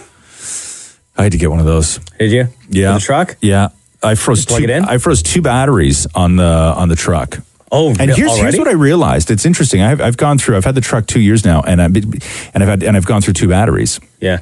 And what I realized about batteries, if anybody cares, which I don't know if you do, but everybody always thinks that it's the cold that is going to kill your battery. The cold is when your battery dies, but it's actually the summer that does all the damage to a battery. It's the extreme heat that does the damage to a battery, and then the battery eventually dies in the winter. Yeah. So it's not the winter that kills your battery. It's all that humidity. It's all the it's the heat that kills your battery, and then the winter is just the thing that like like the summer is already like stabbed it and beat it up, right? Sure. And then winter comes along, and it's your battery's like lying on the ground with one eye open, and then winter comes along and just like plugs its nose and holds its mouth closed, and like bitch and does. just, yeah, and just puts it out of its misery, right? Like like winter doesn't do a lot of damage, but it just it just I didn't does want to that- have to do this to you, but like, I can't. I can't stand to see you suffer like this. Let me just. yeah. Let me just No, just plug your nose. I'm just gonna plug your nose and close your mouth for it. Okay? I'm just gonna like plug, plug your nose and put my hand over your mouth. Let me and- tell you, and when that's I it. uh, lived in Calgary for like less than a year, right? Short period of time. Yeah. and I'd never been to Calgary before. And I got there, and like everywhere, I saw all these outlets in like parking garages and even like the apartment building that I was living in outside of the building in the parking lot. They had all these outlets. Yeah. So I was, I asked them, and I was like, what's up with all these electrical outlets everywhere in Calgary? Yeah. Literally everywhere. Yeah. And they're like, it gets so cold in the wintertime that people have to plug in their car, Yeah. just like how you would plug in your phone It's an engine block heater. to charge. Yeah. You have to plug in your, your car Yeah. to, to keep the battery warm. Oh Yeah. Yeah, it's an engine block heater, and w- every, ev- everywhere has those. Yeah, it's crazy. They no, need to I have know. that out here now. I know, Right? I- With but the how cold problem, it but is? the problem is, is that you would never get access to one if they had a plug on the street. Oh, I know. Okay, in- 25 bucks. right in Parkdale. First of all, yes, it'd be twenty five dollars, but then also it would just be some guy sitting on it charging his phone all day, Yes, I'm and you'd be sure. like, "Bro, I need to do my car," and they'd be like, "Bro, one bar." okay, so true. The Roz and Mocha Show podcast. Carly Rae Jepsen and Meek Mill have been announced to perform at the 2019 NBA All Star Game. Oh, yeah? Yeah, but I, got- I started getting all excited. Yeah. Because eh, if you remember, the NBA has like thrown some real curveballs to fans in the last couple of years. Like, remember when they had Sting play? Yeah. And everybody was like, Sting? And it turned out to be awesome, right? Like, it was fine. It was totally, it was totally fine. Uh, and then I was like, God, Carly Ray and uh, Meek Mill. I'm like, that is like one hell of a performance because J. Cole is the headliner. Yep. And then I guess Meek Mill is going to go on and perform before J. Cole. But Carly Ray is being hired to sing the Canadian national anthem. Yay, we And love Carly But Rae. I wanted Carly Ray to perform. I wanted her to do like what's that Carly Rae song I love? Call me maybe. No. Kiss. No. The one that starts like you know what I mean. The one that starts off with that horn. What's that one called? Oh, the horn song. Yeah. What's that horn song called? that horn Carly song. Rae does. No, it's not called the horn song. Freak, Don't man. do that. What's that song called? I, don't love it a know. lot. Emotion? Nah, it's off emotion. Run away with me. Run away with me. That's the one. Oh. It has to be the one. Where it starts off with that cool horn and she shot the video. You know the video. The one with her in it. Oh, the Carly Rae Jepsen music video Yeah. for "Run Away with Me." Right. Yes. Where she's singing the song, the Yeah, words yeah. for "Run Away with Me." yeah, and it's her song and she's in the video. Yeah. Come on. How do you And it- guys not know what I'm and- talking and about, It starts man? off in black and white. I guess. This one. Yeah. Like, who doesn't love this song? Do you even know this song more? Oh, God. You don't know anything. Like, Carly, isn't Carly Rae like a gay icon? Like, every gay guy I know, like, loses their mind over Carly Rae Jepsen. This music video got 33.7 million views. It's still climbing. She was only a gay icon for Call Me Maybe. No, no, no, no, no, no. And uh, I would say this: that most gay guys I know came around to Carly Rae Jepsen after "Call Me Maybe." It was when this album dropped. Oh, it's see, when I- it's I when was she already dropped a- "Emotion."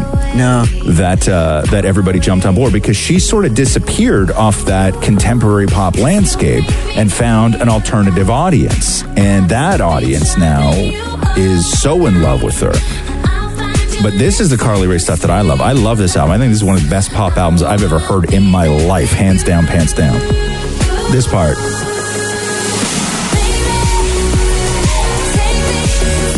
Yeah, you're moving more. I, see you. I, see you. This is nice. Yeah, such a good song. Yeah, like I I, like see, it. you That's can't not nice. move, right? No, no, it just it takes over your body. Thank you. yeah, look at it. Something's come over you right now, right? Not moving me. No, she's moving me. The Roz and Mocha Show podcast.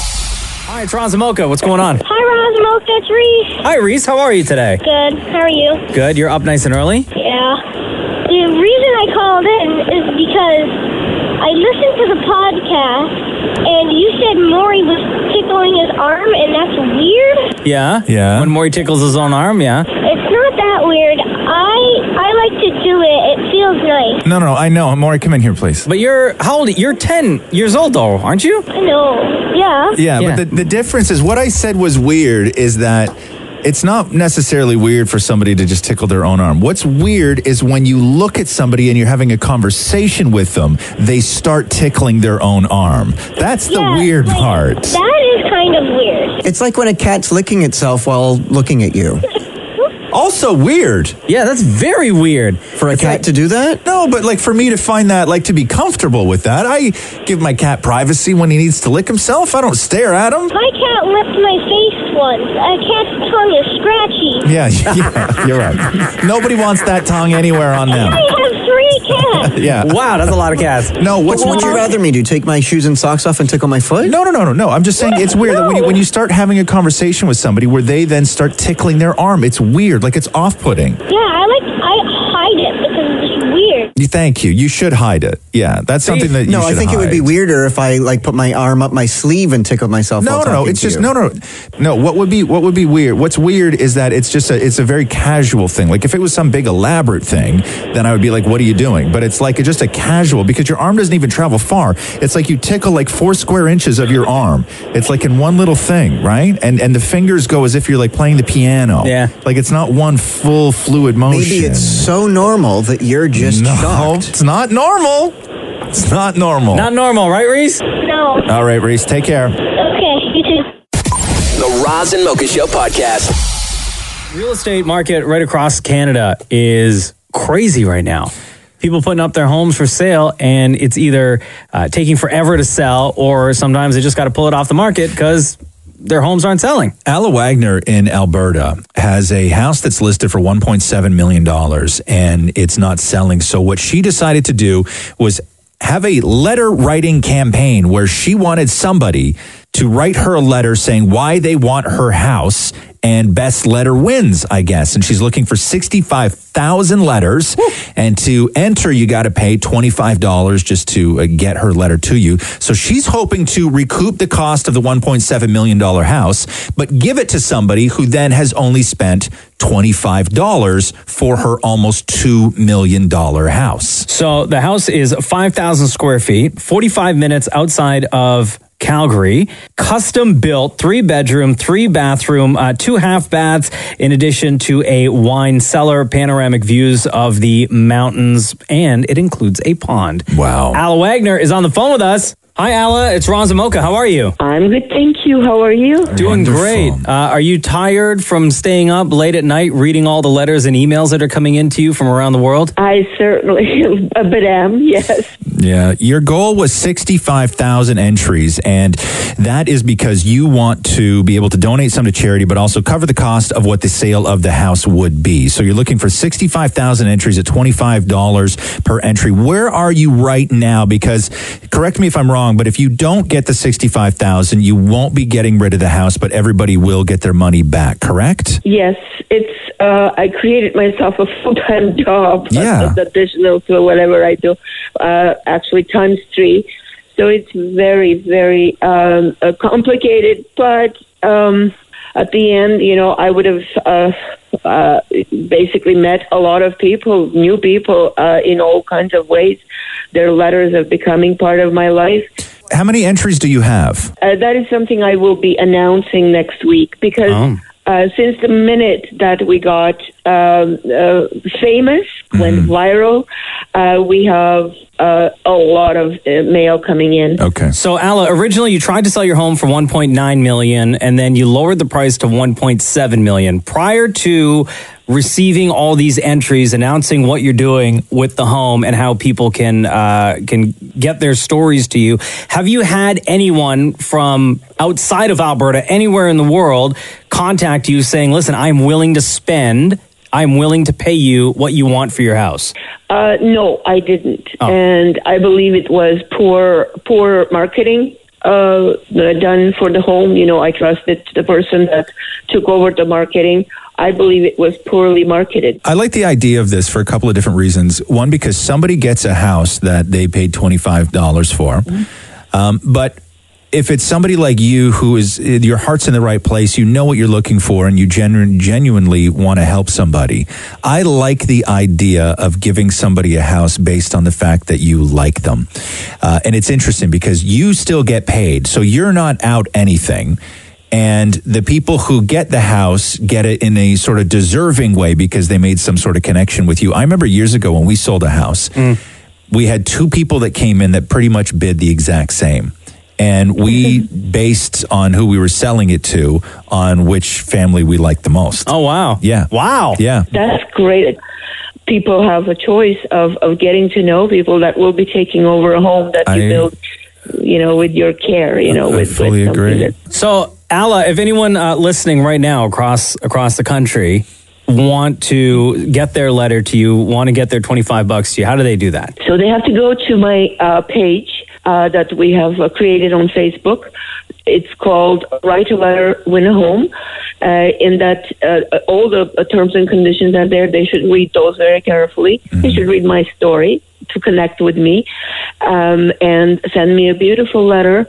Uh, format is open, essay, uh, beautiful poems people send, you know, all kinds of interesting uh, uh, uh, formats they choose. Before we let you go, what is your plan with all of these letters when this is all over? I was just thinking about it. some people were saying to return, um, you know, like how I'm returning their letters. I'm not returning them. I have created two wonderful uh, keepsake boxes. I'm going to keep them all there. They became part of my life. Can I suggest something to you, which I think would be absolutely wonderful? Okay. If you do um, wind up giving this house away to somebody who wrote you a beautiful letter and Mm-hmm. they pay $25 and they get your home, take all of those letters, put them in a giant trunk, and leave them in the house for the new homeowners. Oh my goodness, that would be absolutely wonderful. I sure, I, I definitely Give them, will. give them to them. Hundred percent, I will. If they if they want them, I will definitely give them. Thank you so much for your interest, and thank you so much for the call, and thank you so much for supporting my little project here. Thank you, Alla. Thank you for joining us on the Razamoka Show today. thank you. Cheers. The Roz and Mocha Show podcast. Uh, so Al Roker is getting in a fight with the governor of Kentucky because the governor of Kentucky says that Americans are getting soft. So Matt Bevin, who's the governor of Kentucky, says that once they started canceling school over the cold weather, he blames that on the world becoming a collection of wusses. So here's Oh, here's damn. yeah. So here's Matt Bevin. You know, now we cancel school for cold. Come on now. I mean, it's there's no ice going with it or any snow. I mean, what happens to America? We're getting soft, and I do appreciate it's better to err on the side of being safe. And, and I and I'm being only slightly facetious. It does concern me a little bit that in America, on this and any number of other fronts, we're sending messages to our young people that if life is hard, Uh-huh. you can curl up in the fetal position somewhere in a warm place and just wait till it stops being hard. And that just isn't reality. It Just isn't. Oh Right? my Hey, listen, god! Man, it is- you may be- a lot of people think he's spitting some truth, but uh, That Al, is a government official. But the world's most famous weatherman, Al Roker, right, uh, had a problem with that. So here's here's Al Roker's response. And Uh, by the way, I just have to say, this nitwit governor uh, in Kentucky saying that, oh, we're, we're weak. We're, these are kids who are going to be in sub zero wind chills. No, cancel school. Stop it. You know, adults, if they want to be out there, that's great. These are our children, you know. I'm glad you're not a teacher. Oh, in your face, now, bro. We've had multiple days of minus thirty because that's the weather they were talking about. Is it was it was min- it was minus thirty. But when he says we're getting soft, I think that there's a combination of yes, we're getting soft, but also there's a portion of the population that is realizing that you can actually that compassion in a situation is an alternative because if you are in your sort of 30s to 40s, right, and have a kid, you have a parent that was most likely raised their parents who were either born during or lived through the depression. So your parents couldn't complain about anything when they were kids. No. Nothing. There was no complaining. We're we're slowly getting away from that. Like if your parents told their grandparent told your grandparents, "It's too cold out. I don't want to walk to school." The answer would be, "When I was a kid, do you know what our family of 8 had for dinner? A potato." Yeah, not a Right? potato each. no. One potato. That's the answer your parents got from their parents. One potato outside.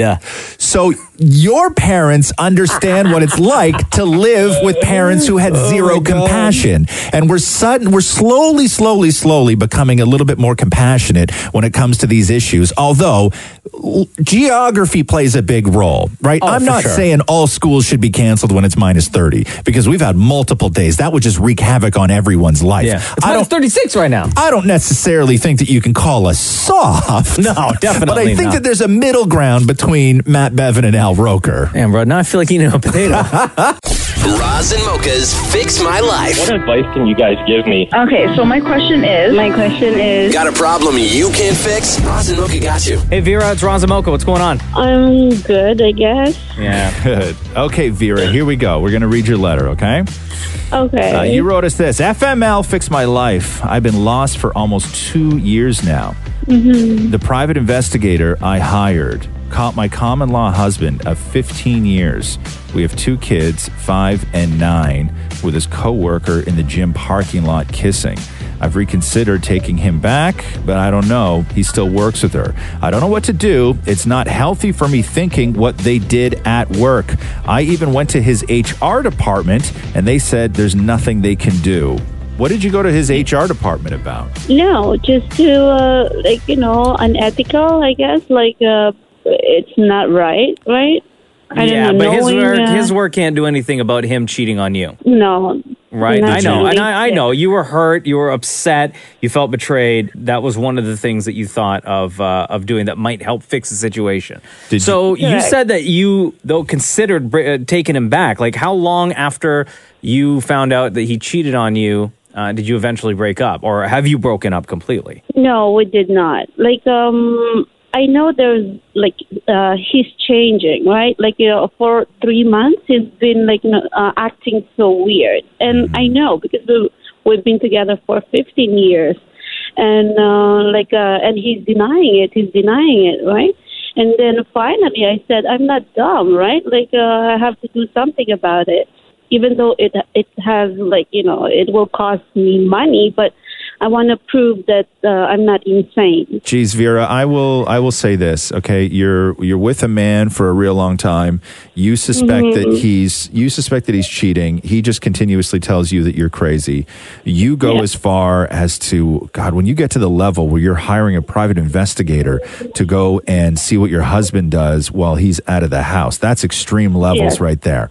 But then when Yes. you do hire a private investigator and it turns out that no, you are not crazy and that your instincts were correct and he's making out with a coworker in the parking lot and then you feel hurt and then you want to hurt him and then you go as far as to call his HR department at the company that Yes. he works for to tell them about the affair. That is next level trying to hurt people on both sides. Yeah. Okay? Yeah. It's it's Yeah. next level and I don't know even after 15 years I don't know how you fully repair a relationship after you've got to the point of where you're hiring a private investigator to catch your lying cheating husband and then you try and get back at him by calling his work and telling his work that he's having an affair with a coworker. Like that is just that is level on level on level. Mm-hmm. And what was your relationship like? Why did he cheat? Like, you know what I mean? You've, you've, I'm sure you've asked yourself that question. Why did he cheat? What? Why did he said he's like having some like uh, sexual fantasies or like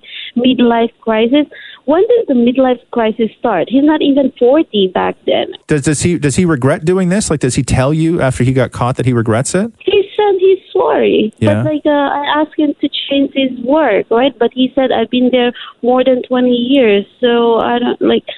Yeah, I you don't can't. know. He's not- you and then can't- I'm the He can't quit his job. I mean, he's got to. What do you do for a living? Yeah. Oh, me? Yeah. I'm I'm a nurse and Okay. I'm a teacher. But you you both Mm-hmm. provide salaries, but the household needs both your incomes, I presume. Uh, my my income. I hired a lawyer, right? But the lawyer told me like I have to do spousal support if I if I so do you- separate. so you make more than he does. yes. So you'll you'll have to pay spousal support if you guys split up. No, I I have to. Three lawyers told me yes. That that you're going to be the one that pays. I have to pay him. Yes. Yeah, exactly. Yeah, it's a tough situation. You are really in is. you are in a real nasty situation.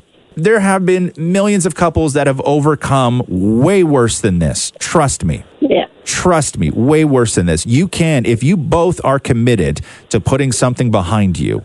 and getting rid of resentment and, and getting revenge out of your mind because you have this thing in your head where you need to get revenge. And that's fine. It's normal to feel that way. But as long as you can both get past that, you can get over this. Like you really can.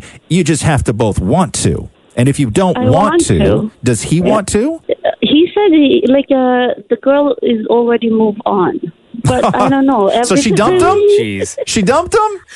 Yes. Your husband's girlfriend dumped him.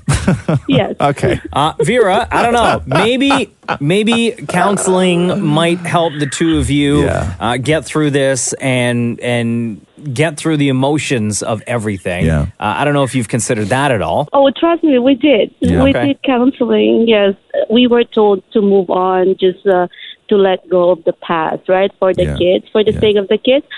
I don't know. Like I'm so paranoid and so jealous every time he goes to I work. know it's hard. It's hard, but you, you guys got to work on that together or separately. But you Yeah. ha- you have to make the decision soon whether you are going to work on this together or you're going to work on it separately. That's what, that's a decision What- that you have to make. We're tr- yeah, we're trying now for two years. I'm just It's a- it's a tough situation, but if it's whether you're going to do this together or whether you're going to do this individually, that's the only question that you have to Mhm. ask yourself right now. but I'm really thankful. Like you know, you guys are like yeah, amazing. Thank you, All right, Vera. Vera. Thank you so much for reaching out. Thank you, thank you, Mocha. Thank you, Ross. Bye. Roz and Mocha's Fix My Life, only on Kiss. So today is backward day. Oh, all right. So they say on this day, the world gets turned upside down and inside out and becomes the madness, becomes the sanity, the sanity becomes the madness, and so on and so forth. So everything is backwards day today. And um, I know Dammit Maury has been in his room practicing because he suggested that he could come in and do the alphabet backwards. Something as simple as doing the alphabet backwards. Oh, God. Um, how are you doing with it, Moore? I think we're good. Yeah? You think? I think we're okay. Okay. I mean, looking at it's one thing, but remembering it's another. What does that mean you think that you're okay? Because I can see it Yeah. with my eyes, but then when I leave the room, whew. Okay. It goes like what? Goes like poo. All right. Done. Okay, so in order to can you do the, the alphabet backwards, Mocha? Hell no. No, I couldn't. I remember my mom did it when I was a kid, and it was the first time I ever thought my mom was smart because well, no, but not I never thought they think she's dumb, but you you just think of your parents as your parents. But my mom had never done anything where I went, oh my god. My mom's the smartest person I know. And my mom can do the alphabet backwards, no problem, because I think they taught that to kids back in the day. They don't Really? teach, yeah, they don't when teach would that you stuff need to know that? for backwards day, obviously, Maury. okay, so more, uh, please go ahead. We will celebrate Backwards Day. Uh, your challenge that you put on yourself was to do the alphabet backwards. Go. Z, Y, X, Y, W. Pause. I had no idea there were two letter Y's in the alphabet. I said it twice, didn't I? You did. You want to try again? Yeah, of- duh. Okay. Oh, oh, oh, oh, oh. We're at the duh stage already. You're the one that added two letter Y's to the alphabet. Because it's there. Okay, go. Z, Y, X, W. Z. okay. Mm. Z and Z may be the same letter. I think we may have to check on that. Z, Y, Confirmed. X, W. Z, Y, X, W, U, V, T, S. S, Q, R, Q. Okay, let's try it with song. Oh. Okay. Ah. Okay. W, X, Y, Z. no. That's going forward, starting at W. That's just the alphabet. yeah, you, you want to start at the letter Z and work your way backwards. Z W X Y Z. No. Can I tell you why this uh, this is puzzling to me more? And I'll tell you why Please because do. because you have a wiggling toe. And I, let me explain the wiggling toe to you, okay? When somebody falls off a ladder and then they're like, he may never walk again. And you're lying there in the bed, and then somebody realizes, oh my God, he has one wiggling toe. That gives everything else hope because if you have one wiggling toe, you are then capable of full recovery. You can, Maury, learn this because your wiggling toe, and I discovered this years ago, is Maury knows he's memorized all the letters in order on a keyboard. And I don't even know that. Oh, shoot. So that's much right. so that he knows the poem that does it. So, Maury, your wiggling toe is what? Quiet Aunt Zelda, Willie sits exams, every dad cares, run from Vicky, two get Betty, young Harry never uses Joe's money, I'm king, comma, oh Lloyd, stop, please. Right, okay. Damn! Wiggling toe. Now, Maury, do the alphabet backwards. Z W X Y Z. but there is hope. There is hope somewhere. There's hope. Yeah. The Roz and Mocha Show podcast. They say that morning people are happier overall than people who stay up late. Oh, yeah? Yeah, but. When did they ask them this? In the morning? Of course, nighttime people aren't going to be happy in the morning. You're one of the rare birds, Moore, where you wake up super early on Monday to Friday, and then on Saturday and Sunday, you always sleep in until what time? Noon. Noon. Sometimes two in the afternoon. Yeah. It's the, and then you wake up, you have breakfast, and then go have a nap. Yeah. I would take myself to the emergency room if I ever woke up at two o'clock in the afternoon. Yeah. Yeah. Something's wrong. Yeah. I'd be they immediately put me on some sort of bone marrow list. like something's wrong with me. I'm gonna need a donor. I don't even need- know. I need blood. yeah, I need blood. I need something. Sleep until two. I know they say just because you wake up at four o'clock in the morning Mm. uh, doesn't mean that you're a morning person. Um, if you are a morning person, here's some good news for you. According to a new study, morning people are happier overall than people who are like night owls. Really? So the early risers tend to be happier than the people who stay up late at night. I think because, or sorry, does it say in the article why? Uh, they also say that you have a um, uh, if you stay up late, if you're one of those sort of night owls, uh, they say according to their research that you also have a higher risk of uh, depression. Oh wow! Yeah. So I don't know. I, I don't know why. I, I think that I, I would say this because the mornings are sort of neutral and I enjoy, like, I really, really cherish the time when I'm up on a Saturday or Sunday and the rest of the world is sleeping. I love that. If I get up at like a 5.30 or 6 o'clock on a Saturday morning in the summer and I have hours before the rest of the world sort of wakes up, I love that time. Where when I start thinking of the, the nighttime hours, everything some of the greatest and some of the worst things that have ever happened to me in my life have happened between 11 p.m. and 2 a.m. Wow. Okay. You know what I'm saying? Yeah. Yeah. Right? That's a lot of stuff. I've had some wonderful stuff happen to me between 11 p.m. and 2 a.m. I've also had some really terrible things. Right. Between 11 p.m. and 2 p.m. But early in the morning, though, I've never had anything terrible happen to me at 6 a.m. on a also, Saturday. in- in- birds in are August. chirping in the morning, not at night. Yes, right? Like it's I don't just. know. I think I, feel like later in the day you're on a time crunch. Like things need to get done. You keep thinking about all these things that you need to get done before you go to bed, right? Or shows you want to watch, or catch up on, or Yeah. whatever. Yeah. And I feel like because for me, I'm also a morning person. And I like getting up early because I look ahead to my day. Okay, what needs to get done? And I will prioritize and get that stuff done nice and early. Right. So then I have the rest of the day to relax and chill. I think I think you're onto something there because uh, I've never thought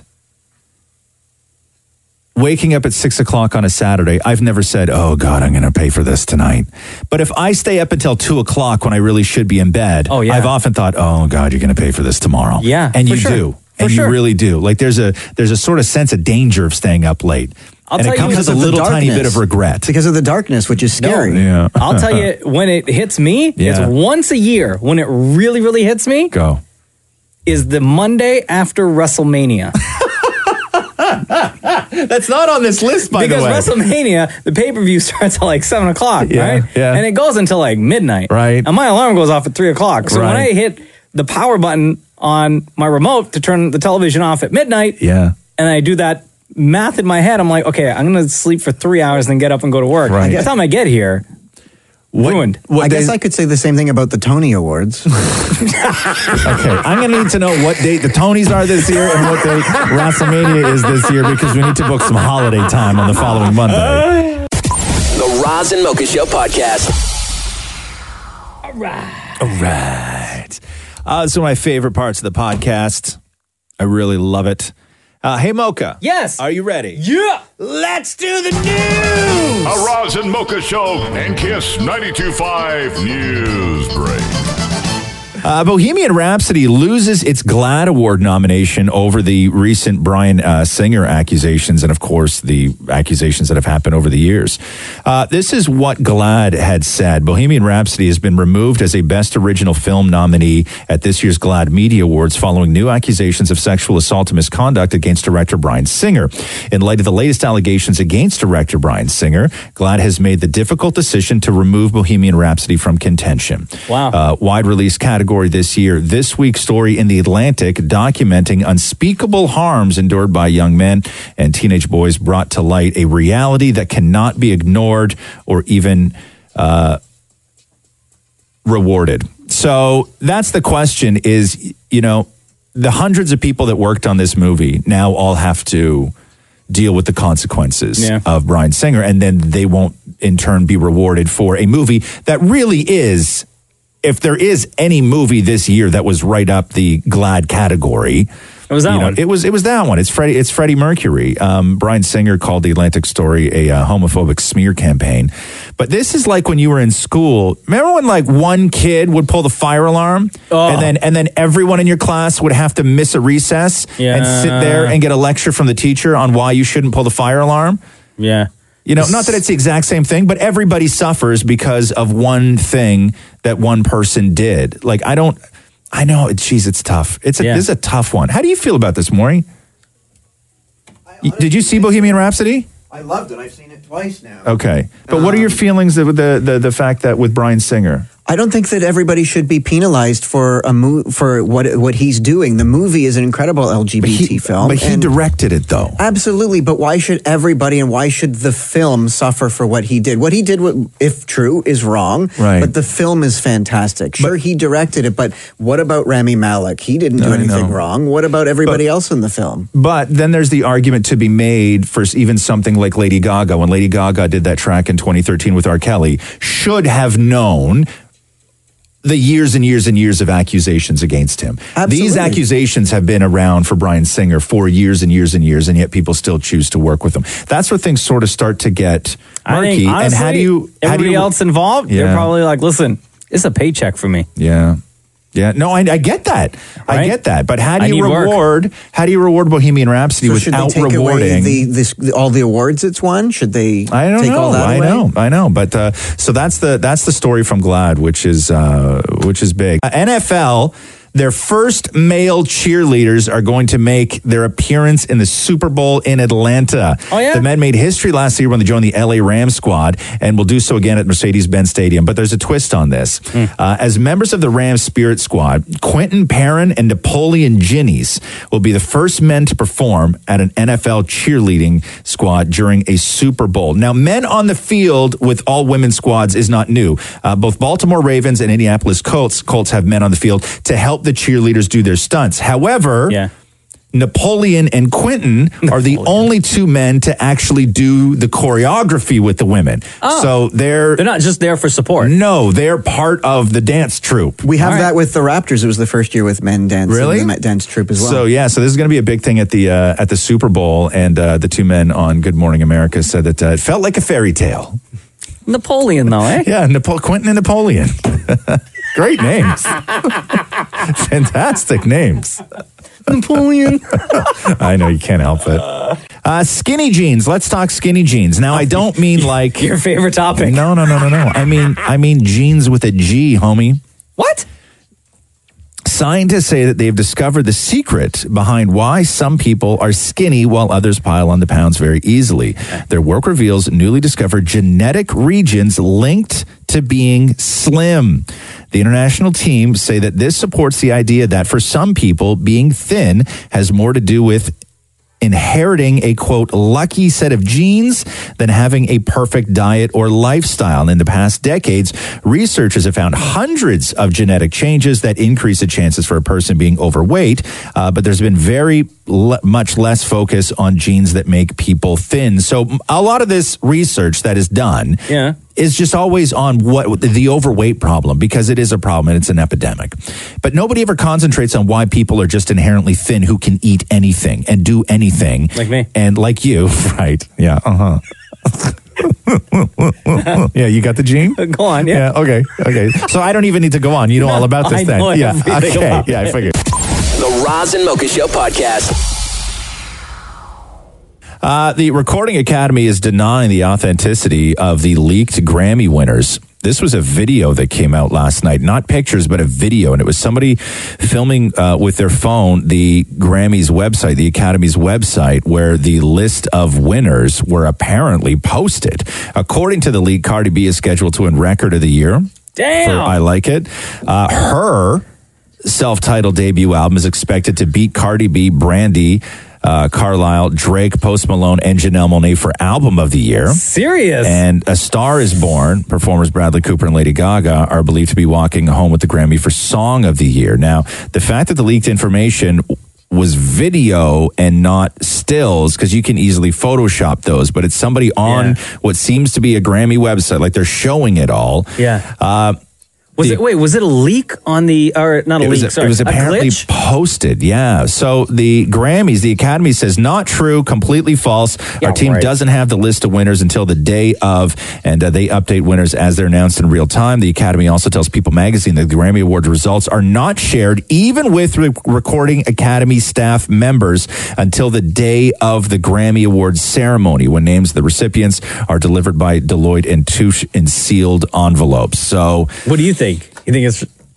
well, I'm telling you, man, this could because they said this a couple of years ago. There was a story a few years ago where they said that some of the Grammys uh, winners were leaked, and it was completely off. Like it wasn't even it wasn't even close. But this is Well, like, what they said happened this here Is is odd. the somebody went to the HTML of the website and was able to like for their video spoof it where you ju- they just changed the text just to go viral kind of thing. Well, anyway, We'll find out on Feb 10th on City TV. I'll tell you, man, if her winds up walking away with uh, Everything? album, with with uh, album of the year, then uh, people are going to lose their minds, man. Yeah. Kendall Jenner, Bella Hadid are to be subpoenaed after promoting the Fire Festival. So, much like the R. Kelly documentary on Lifetime, this Fire Festival is now um, stirring up a whole bunch of new lawsuits. So, the models are being subpoenaed in the wake of uh, the Fire Festival. According to People magazine, the, mod- the models, as well as Haley Baldwin and Emily Ratajkowski, will be called to No. court after promoting the festival by appearing in that super cool video that they all did down in the Bahamas was on a cool Pablo video. Escobar's island.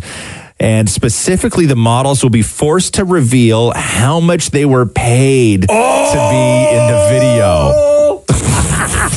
yeah, I need to know that um, that dollar Would be amount. Awesome. Uh, Kate Hudson is ripping a report that she is using a quote genderless approach to raise her daughter. So she did an interview with AOL that w- came out last week. AOL is still a thing. Yeah. I didn't know that. And Kate had said, I think you just raise your kids individually, regardless, like a genderless approach, quote unquote. That was in the January 18 18th. She said, We still don't know what she's going to identify as. So everybody was like, She's raising the kid genderless. And it made headlines. And then on her own social media late yesterday, Kate wrote this. Dear all my friends, fans, and others who read this, recently someone asked me something along the lines of if having and raising a girl is different from boys. My response was simple, not really.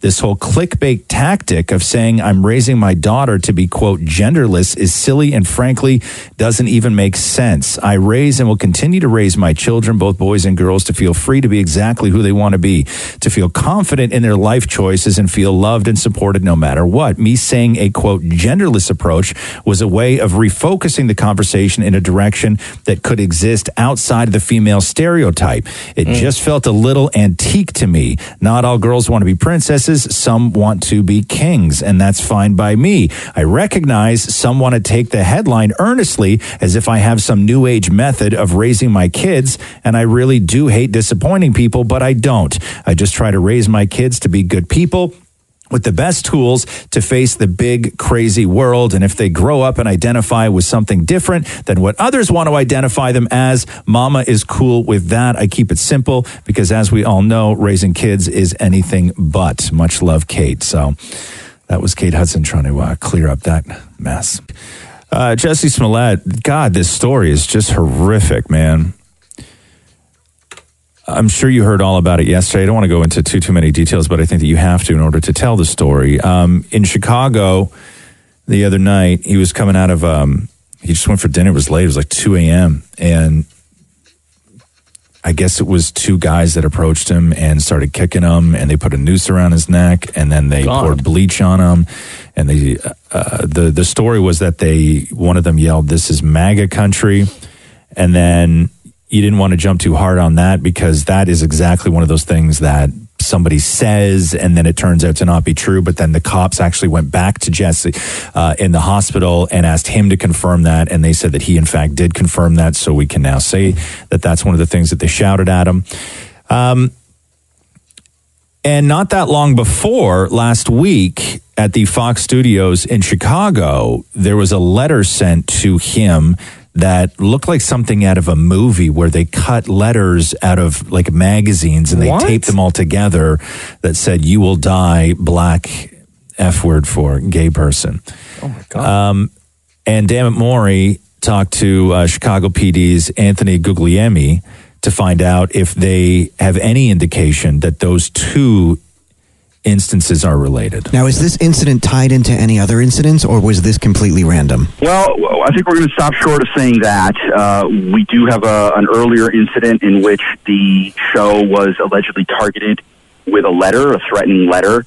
That letter was laced with a powdery substance that turned out to be acetaminophen. Uh, the FBI has taken over that portion of the investigation, and at this early stage in, in our investigation, it's unclear uh, if these two incidents are related. And quite frankly, at this point, we still have not been able to find independent evidence to corroborate the, the allegations yet or to put out a description to the public, which we really hope to be able to do. And uh, Empire creator Lee Daniels um, had this message for Jesse. You didn't deserve, nor anybody deserves, to have a noose put around your neck, to have bleach thrown on you, to be called thy or whatever they said to you. You are better than that. We are we are better than that. America is better than that. It starts at home, yo. We have to love each other, regardless of what sexual orientation we are, because it shows that we are united on a united front, and no racist can come in and do the things that they did to you. Hold your head up, Jesse. I'm with you. I'll be there in a minute. It's just another day in America. And um, there was a picture released from uh, a FaceTime conversation that Lee Daniels had with Jesse um, when Jesse was in the hospital, his hospital bed. Yeah. And I, I mean, he doesn't like. He looks like he's going to be okay. Like he's not that banged up. Yeah. I'm sure. I mean, in whatever they did, he's, he's got broken this and, and everything else. But you know, he when you when you see him, it's uh, it's it's like thank God. Um, as far as his concert on Saturday in Los Angeles at the Troubadour, everything still seems to be a go for Jesse. Oh, yeah? Um, the organizers and the venue have said that they have not heard anything yet as far as rescheduling. So, as it is right now, he has a concert uh, at the Troubadour in LA on Saturday night, and they say that it's uh, it's still a go. So, we'll see what happens there. Uh, the Juno nominees came out yesterday. No Drake, but no Drake for a reason, possibly. Last year, we know that he didn't submit his stuff for Junos or Grammys. No, for Right? More Life, he did not. And the story is that Drake is still super pissed at the Junos for 2011 because in 2011 Drake was shut out for all six categories that he was nominated for, but this was also the year he hosted. Ooh. Right? That's a diss. right? Like, somebody at the Junos, I think, should have been fired for that. But what can you do? It's voting. You can't manipulate the votes. I know, but I don't know. I saw some of those categories. There's no way. Yeah. Listen, no disrespect to the other artists, but we're talking about, you know, the, the, the biggest rapper, biggest entertainer in the world. Yeah. Who breaks records almost on a weekly, if not monthly But basis. this was for- 2011 though. It was 2011. Still had a hot album I back know, but then. it was Number one. 2011. Hotline Bling. I no no. I get not that wasn't 2011. Hotline Bling. No. No, no, no, no, no, no. This What is album was that? This is that's like you're going back 2011. You're going Oh, back like, to um, uh, let's go. We're going home. Yeah, yeah, you're going back that far. Even no, I agree with you, but yeah. So some people say that that's why he's still pissed at the Junos. I would be too. Yeah, um, but uh, so no Drake. How many days would you say, or how often in a day would you say you're bored? In a day? Yeah, how often in a day? And this includes, this can be uh, time at work doing boring things, time at home doing boring things, or just sitting around staring at your phone. Like, like twice. Like you can say like twice. So, like, how many minutes would you say in a day you're bored? Like maybe 30 minutes? Maury? Like six hours? Like six hours. Okay, there you go. That's quite the difference between the two of you. Says a lot. Uh, according to a new study, they say we spend 131 total days every year feeling bored. Wow. That is more than one third of every year we're wasting time being bored. Here's how the math works. The average person said that they spend around 60 and a half hours a week doing stuff that's boring. Holy cow. At work or at home, or just sitting around. 60 plus hours? 60 think hours a week. If you're listening to like your your partner talk, you're listening to somebody over talk. Uh-huh. Like those Yeah. minutes count. This is the saddest study I've ever. Let me get to this part, man. They interviewed some real sad people for this. The study also found that three quarters of adults say that they miss parts of their childhood, Oh, all the especially time. No. spending time with your friends, having fewer responsibilities, and going to birthday parties. Oh no! they interviewed some sad people for this, man. Oh, No. Some sad, boring lives. Oh. But yeah, 60 and a half hours a week is what they say. Uh, you'll be, uh, be, most people in this survey say that they spend time uh, doing boring things. Uh, Matt Reeves, the Batman, gets a June 2021 release date. What? So the studio has. Uh, but no Ben Affleck, right? No Ben Affleck. So they're going to let Matt Reeves pick his own Batman. Uh, the story goes that he wants to go with a much younger Batman, but the studio execs still are Mm. not sold on the idea of him being in his mid 20s. They may still want to go with a slightly older Batman, but they're apparently very happy with what Reeves has turned in so far. Also, the studio has announced um, the release date for the reboot of Suicide Squad. And James A reboot already? Yeah. So yeah, I know.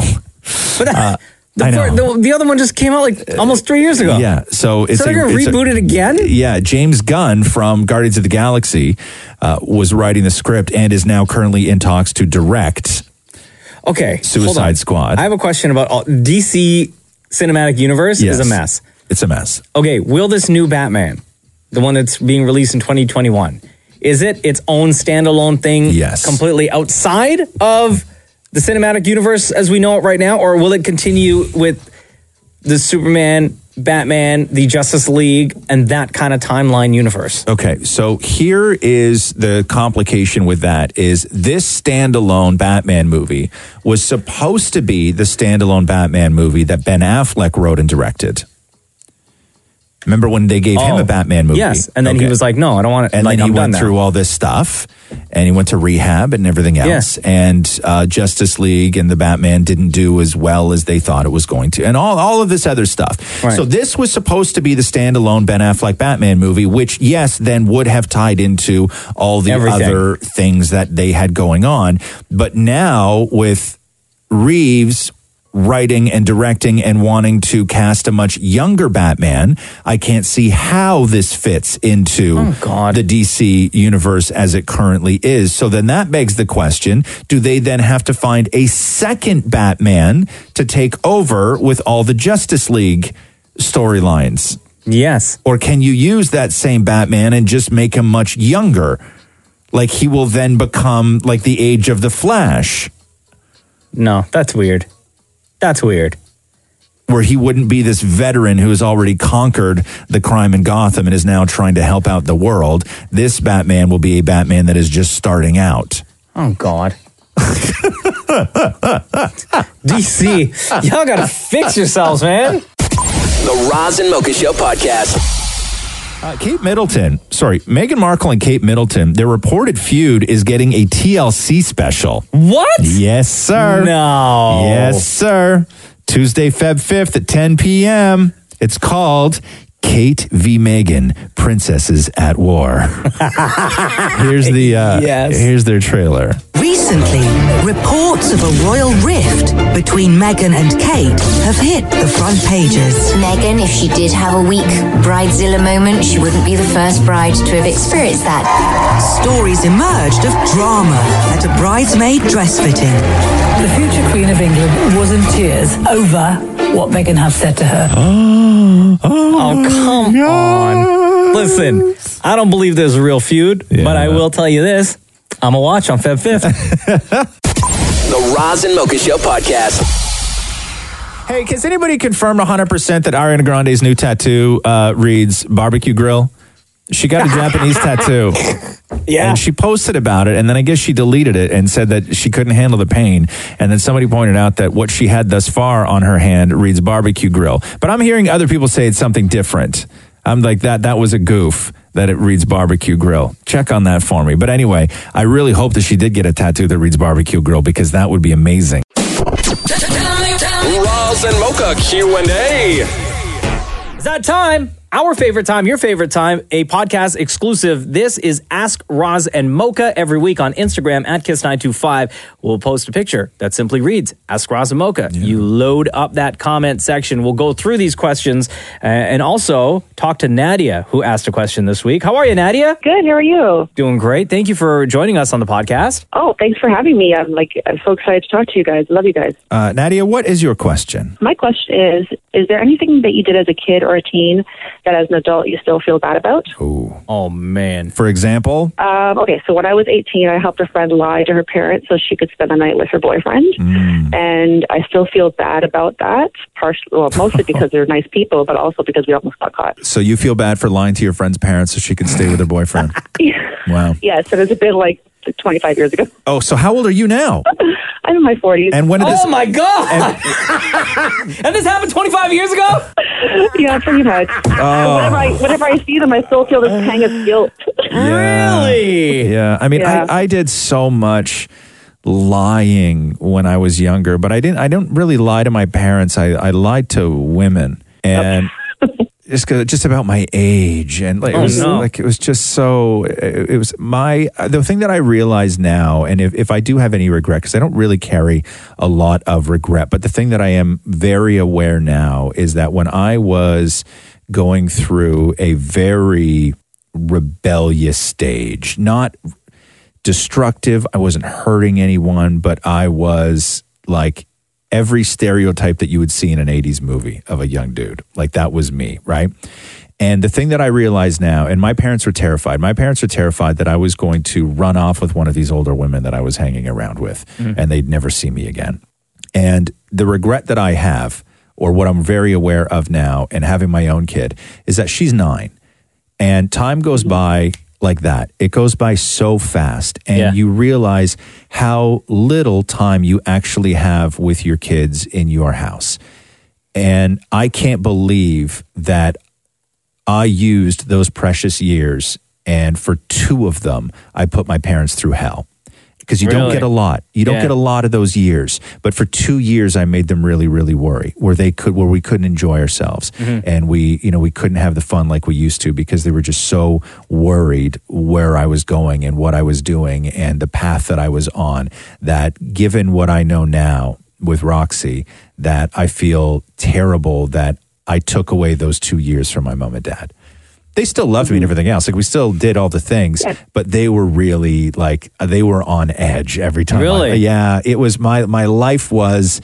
like I was 13 dating 20 year olds. Damn. Right? Oh, my goodness. Yeah, like Wow. it, it was it was crazy. And they were really worried. And then with that, you know, a 20 year old has friends that are 20, but a 20 year old also has friends that are older. And so the, my peer group then became the young kids that I went to school with. And then when I was with her, she was 19 when we met, and some of her friends were late 20s. Oh, so, damn. So this was the group that I was, and but none of them knew how old I was because I lied to all of them. Yeah.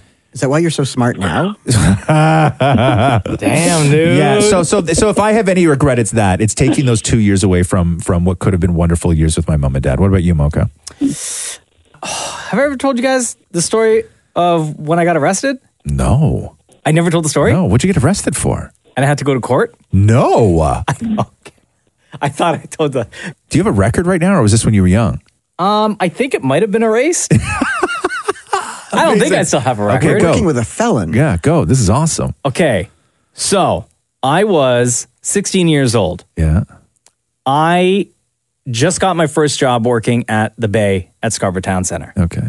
And I went to the mall early before my shift started at 6 p.m. just so I can hang out, go have something to eat, Yeah. walk around the mall.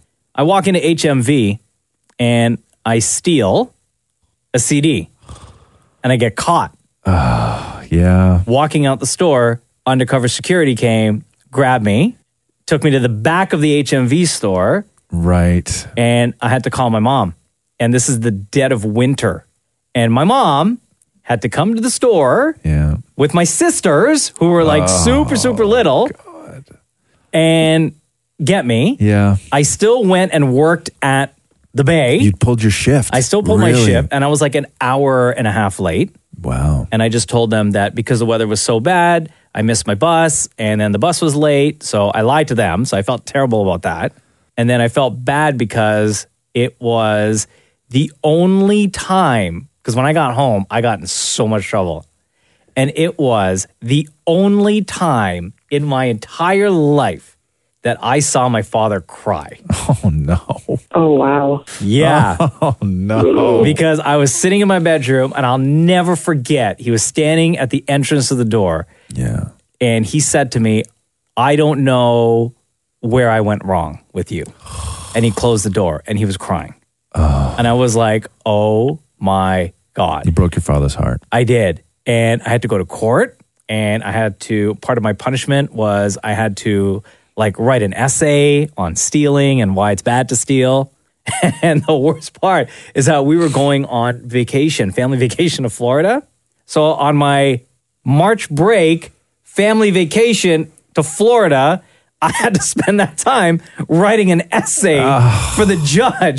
And I was on like probation. I had to go, I had a probation officer I had to go see. For a CD? For a CD. Do you remember what the CD was? Jodeci. Yeah. oh, wow. Such a good CD, too. You still have it? Uh, Did no, you I- ever did you ever buy it after that or no? I think I did. Ah. Yeah. yeah.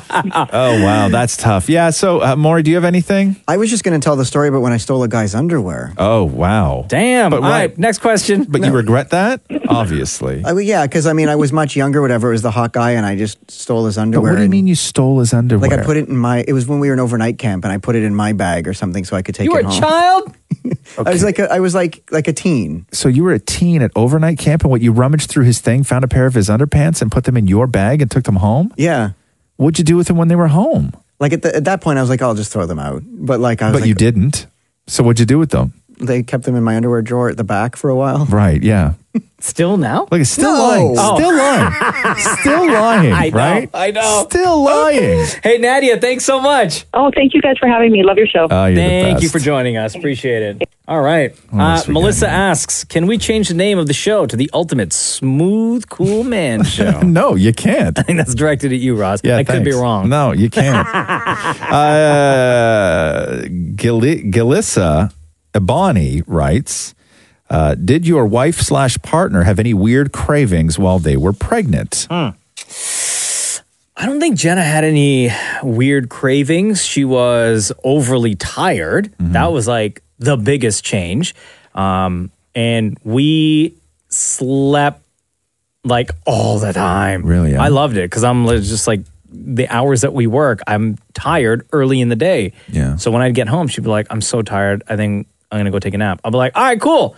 Or it'd be like seven o'clock at night. And she's like, I'm super, super tired. Are you cool if we go to bed? I'm like, hell yeah. That was the only real big change. But in terms of cravings for food, nothing. She huh? didn't really have anything that she wouldn't normally eat. Really? Yeah. See, we Did always, Catherine have oh my God, we a always craving? tell we always tell Roxy that she's made out of ham and Swiss on a ciabatta because From the moment Catherine got pregnant until she had Roxy three times a day, Yeah. she would eat ham and Swiss on a ciabatta. Yeah. Yeah, it was always, and that's the only thing she ate. It's all she wanted, and and that ru- when she the whole time she was making Roxy, building a human. What was fueling Catherine was ham and Swiss on ciabatta. nice. Yeah. You know what? Actually, I when you said that, Jenna, for a few times out of the ordinary, ordinary quote unquote, she was pregnant. Um, she did have a craving, and it was a uh, spicy chicken sandwich from Wendy's. There you go. That's exactly what it is. Yeah. Yeah. Yeah. Don't you wish we got pregnancy cravings? No, Maury.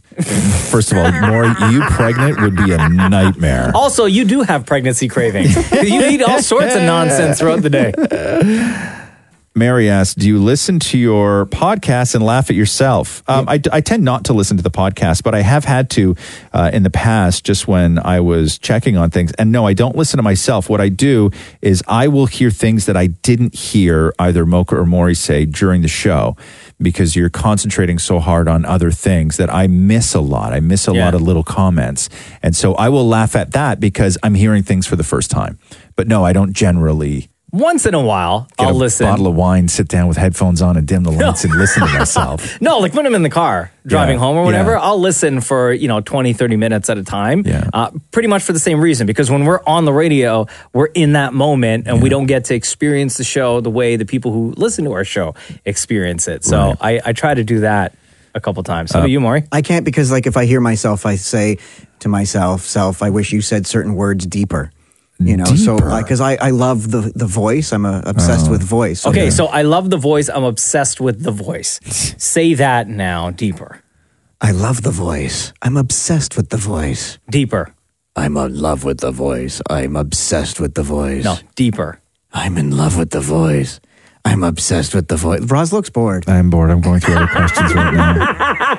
John asks this uh, If you could have your child or future child experience something from your childhood, be it a TV show, a food item, uh, something that isn't around anymore, or an event like a sporting moment or world moment, what would that be and why? For example, I would like my son to experience old school G.I. Joe cartoons because I, I want them to watch their PSA at the end of the episode. That's how I first learned how you stop a nosebleed.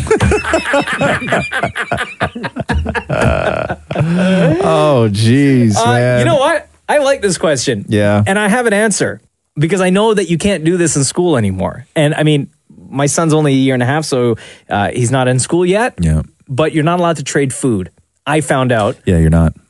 Actually, I think I learned that from you, Roz. no, no you're not more allowed to trade tradesies. food No more tradesies. in school anymore. And I think growing up, that was like one of my fondest memories because you link with your, your friends and you're like, what'd you get for lunch? What'd you get? Okay, I have this. Do you want to trade like half of my sandwich for half of your sandwich? I have, you know, Doritos. You have salt and vinegar. Do you want to trade a couple? Dude, there's schools that won't even allow you to bring Doritos or salt and vinegar. What? Schools have no chip policies, no junk food policies. They're all in a health What? thing. Yes. No. Yes, healthy snacks. So I can't send Cruz to school with like a Dr. Pepper and be like, listen, if No. somebody has a No. cherry Coke, No. you may want to trade that No. just for one day. No. Also, when did you grow up? 54? A Dr. Pepper for a cherry Coke? oh my God. What, are we, what are we, going to the malt shop after school? No, they still sell those now. Are you kidding Nobody drinks Dr. Pepper and cherry Coke. Oh my God, dude. Oh, don't even First get me of all, started I on this. love Don't Dr. even. Pepper, and Cherry Coke is so good. No, you're full of it. Swear. No- nobody drinks Dr. Pepper or cherry Coke. I've never seen cherry Coke. Are you Dr. Pepper, yes. Everybody drinks Dr. Pepper. What do you mean everybody drinks Dr. Pepper? I've never casually seen somebody drinking a Dr. Pepper. I've been around. I've been around kids, and all I want Okay, is Dr. stop it right there. Yeah, you're done. You're done. All right. You're all right. done. All right. All right. Do Yeah. they even do the anthem anymore at Yeah. school? Do you still have uh, Nintendo in your van or no? You took that out. I have Nintendo and Dr. Pepper. what do you think? Does that interest you? Do they still do the anthem at schools? Yes, they do. do they do the morning workout? the morning workout. When I was in school, you used to have to do, they would put on a, a tape and you'd have to do the morning calisthenics. Like what? Like jumping jacks? Jumping and stuff jacks in the class? and twists and no, but I, I shouts. will say this: that kids are far more active in school. Like there's a far more emphasis put on just getting rid of and expelling kinetic energy. Like they they understand that now. It's not just for gym. Like your homeroom teacher will always make sure that kids, you know, are getting that energy out, getting the wiggles out. Uh, John asks the same one that asked about this uh, ex- if you can have your child experience something from your childhood. Mm-hmm. Says, less serious question build the perfect ice cream sundae Oh, for yourself. Uh, first, I don't like ice cream. I don't like sweets, so I would have to say chips. Really? Yeah. Not even if I offered you like a Dr. Pepper flavored ice cream. oh, God, no. also, there's such a thing. Yeah, no, I don't like. Uh, I'm not a fan of ice cream. Vanilla Um, ice cream, a little tiny bit of vanilla ice cream every now and then, I'm totally fine with. But Yeah, I with don't. I don't build a sundae. Cherry though. sauce on top, Cherry nuts, sauce. fudge sauce, um, Oreo, crushed Oreo, crushed Kit Kat. Okay, well, Here good girl. is mine. Yeah. Haagen Dazs vanilla ice cream. Okay. Oh. Drizzled caramel. Chocolate chips. All right. Mini peanut butter cups. I hear you. And score bits. Yes. Score bits. Yeah.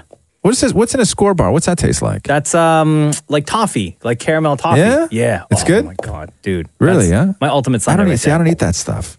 Um, okay, here we go. Max asks this question What is the longest friendship you guys have ever had? Well, uh, I'll go. Go ahead. I'm not friends with anyone anymore from back in the day, but my I longest friendship would have to be um, either my friend Wendy or Lorne.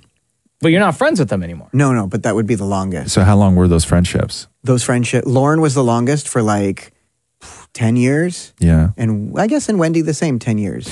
But what are we talking as a friend? Like, because I still have people that I would be friendly with if I saw them, but we don't actively spend time together. And Mm. sometimes, in some cases, it's been years. So I would consider them to be not friends. You would be friendly with them. What about someone that you uh, constantly, or let's say occasionally, Yeah. keep in touch with? You guys will text each other, uh, maybe get on a phone call once in a while. Not necessarily okay. get together physically yeah. Yeah. for lunch or dinner or anything my like that. good friend John from Montreal. How long? I've How known many him years? now for 15 years, and we text and stuff all the time. He used to live here, and we go for breakfast or something like that. You Yeah. know, he Okay, lives in so there. Montreal, so yeah, so there.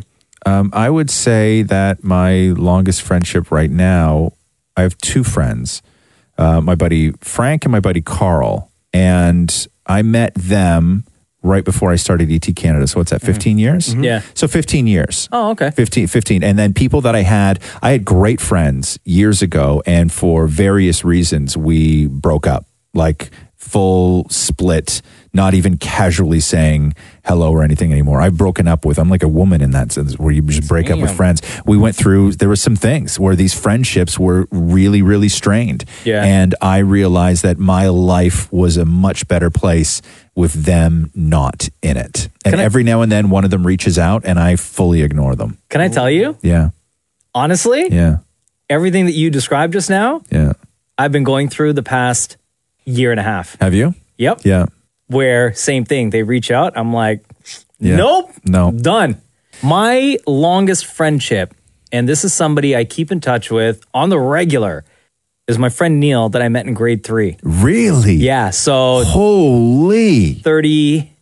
That's thirty four years. That's my longest friendship. Yeah. And we've never had a problem with each other. No matter where in the country I moved for work purposes, he always, always kept in touch, always, always checked in. And even now, like, we'll text each other. Really? At least once a week, or maybe like once every other week. That's incredible. Yeah, 34 years. Double. Wow. So Yeah. double what mine is. Yeah. Wow. That's incredible. Can you count your like husband or wife in this? No. Uh, well, I was thinking about Catherine because I met Catherine just before. Actually, no, I met Frank first. So yeah, Frank, my buddy Frank. Sorry, Catherine. Sorry, if it love. makes you feel better. I love was you. thinking about you too, girl. yeah, I love you, but you're not my oldest friend. Oh, What else we got, guys? If you had to take someone on a Valentine's Day date that isn't your spouse, who do you bring? Excuse me? Is that from you, Maury? Did you write that No, question? it's by somebody named Mark Manuel. All right, Maury, run down your list because we know you got one. Oh my God, easy. Hot George from the gym. Uh-huh. Ty from Spin. Uh huh. Uh-huh, Who else? Um, there's a guy that posts shirtless photos that I um, follow. him maybe. What do you mean you follow him? On like through the Instagram? streets? Oh, On okay. Insta- through I the thought you meant like you're stalking someone. Yeah, exactly. That's exactly. That's exactly how I There's a took guy it, that I too. follow. I take him out. Okay, uh, before we go, let's do this one here. Uh, Brandon writes, we're running out of time. What is the one thing you miss about being single? Oh, easy. now, you know why I wanted to move on so fast, right? oh my god! Because after Matthew hears the previous question- yes, yes, Lori, and much like the previous question, I know you got a list. So go Oh, my- ahead. Just just the the fact that you could, you know, uh, you don't have to report back to somebody if you want to go and party. It's like Bob's your uncle. You'd go and do that. Uh, if you want to bring someone back, you know, you could do that and you know have some fun, or you could.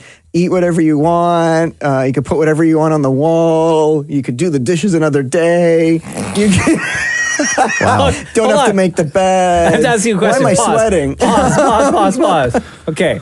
When you said put something on the wall, what did you mean? Like you could put whatever art you want on the wall, Oh, and you don't have art, to get okay. you don't have to get approval. Yeah.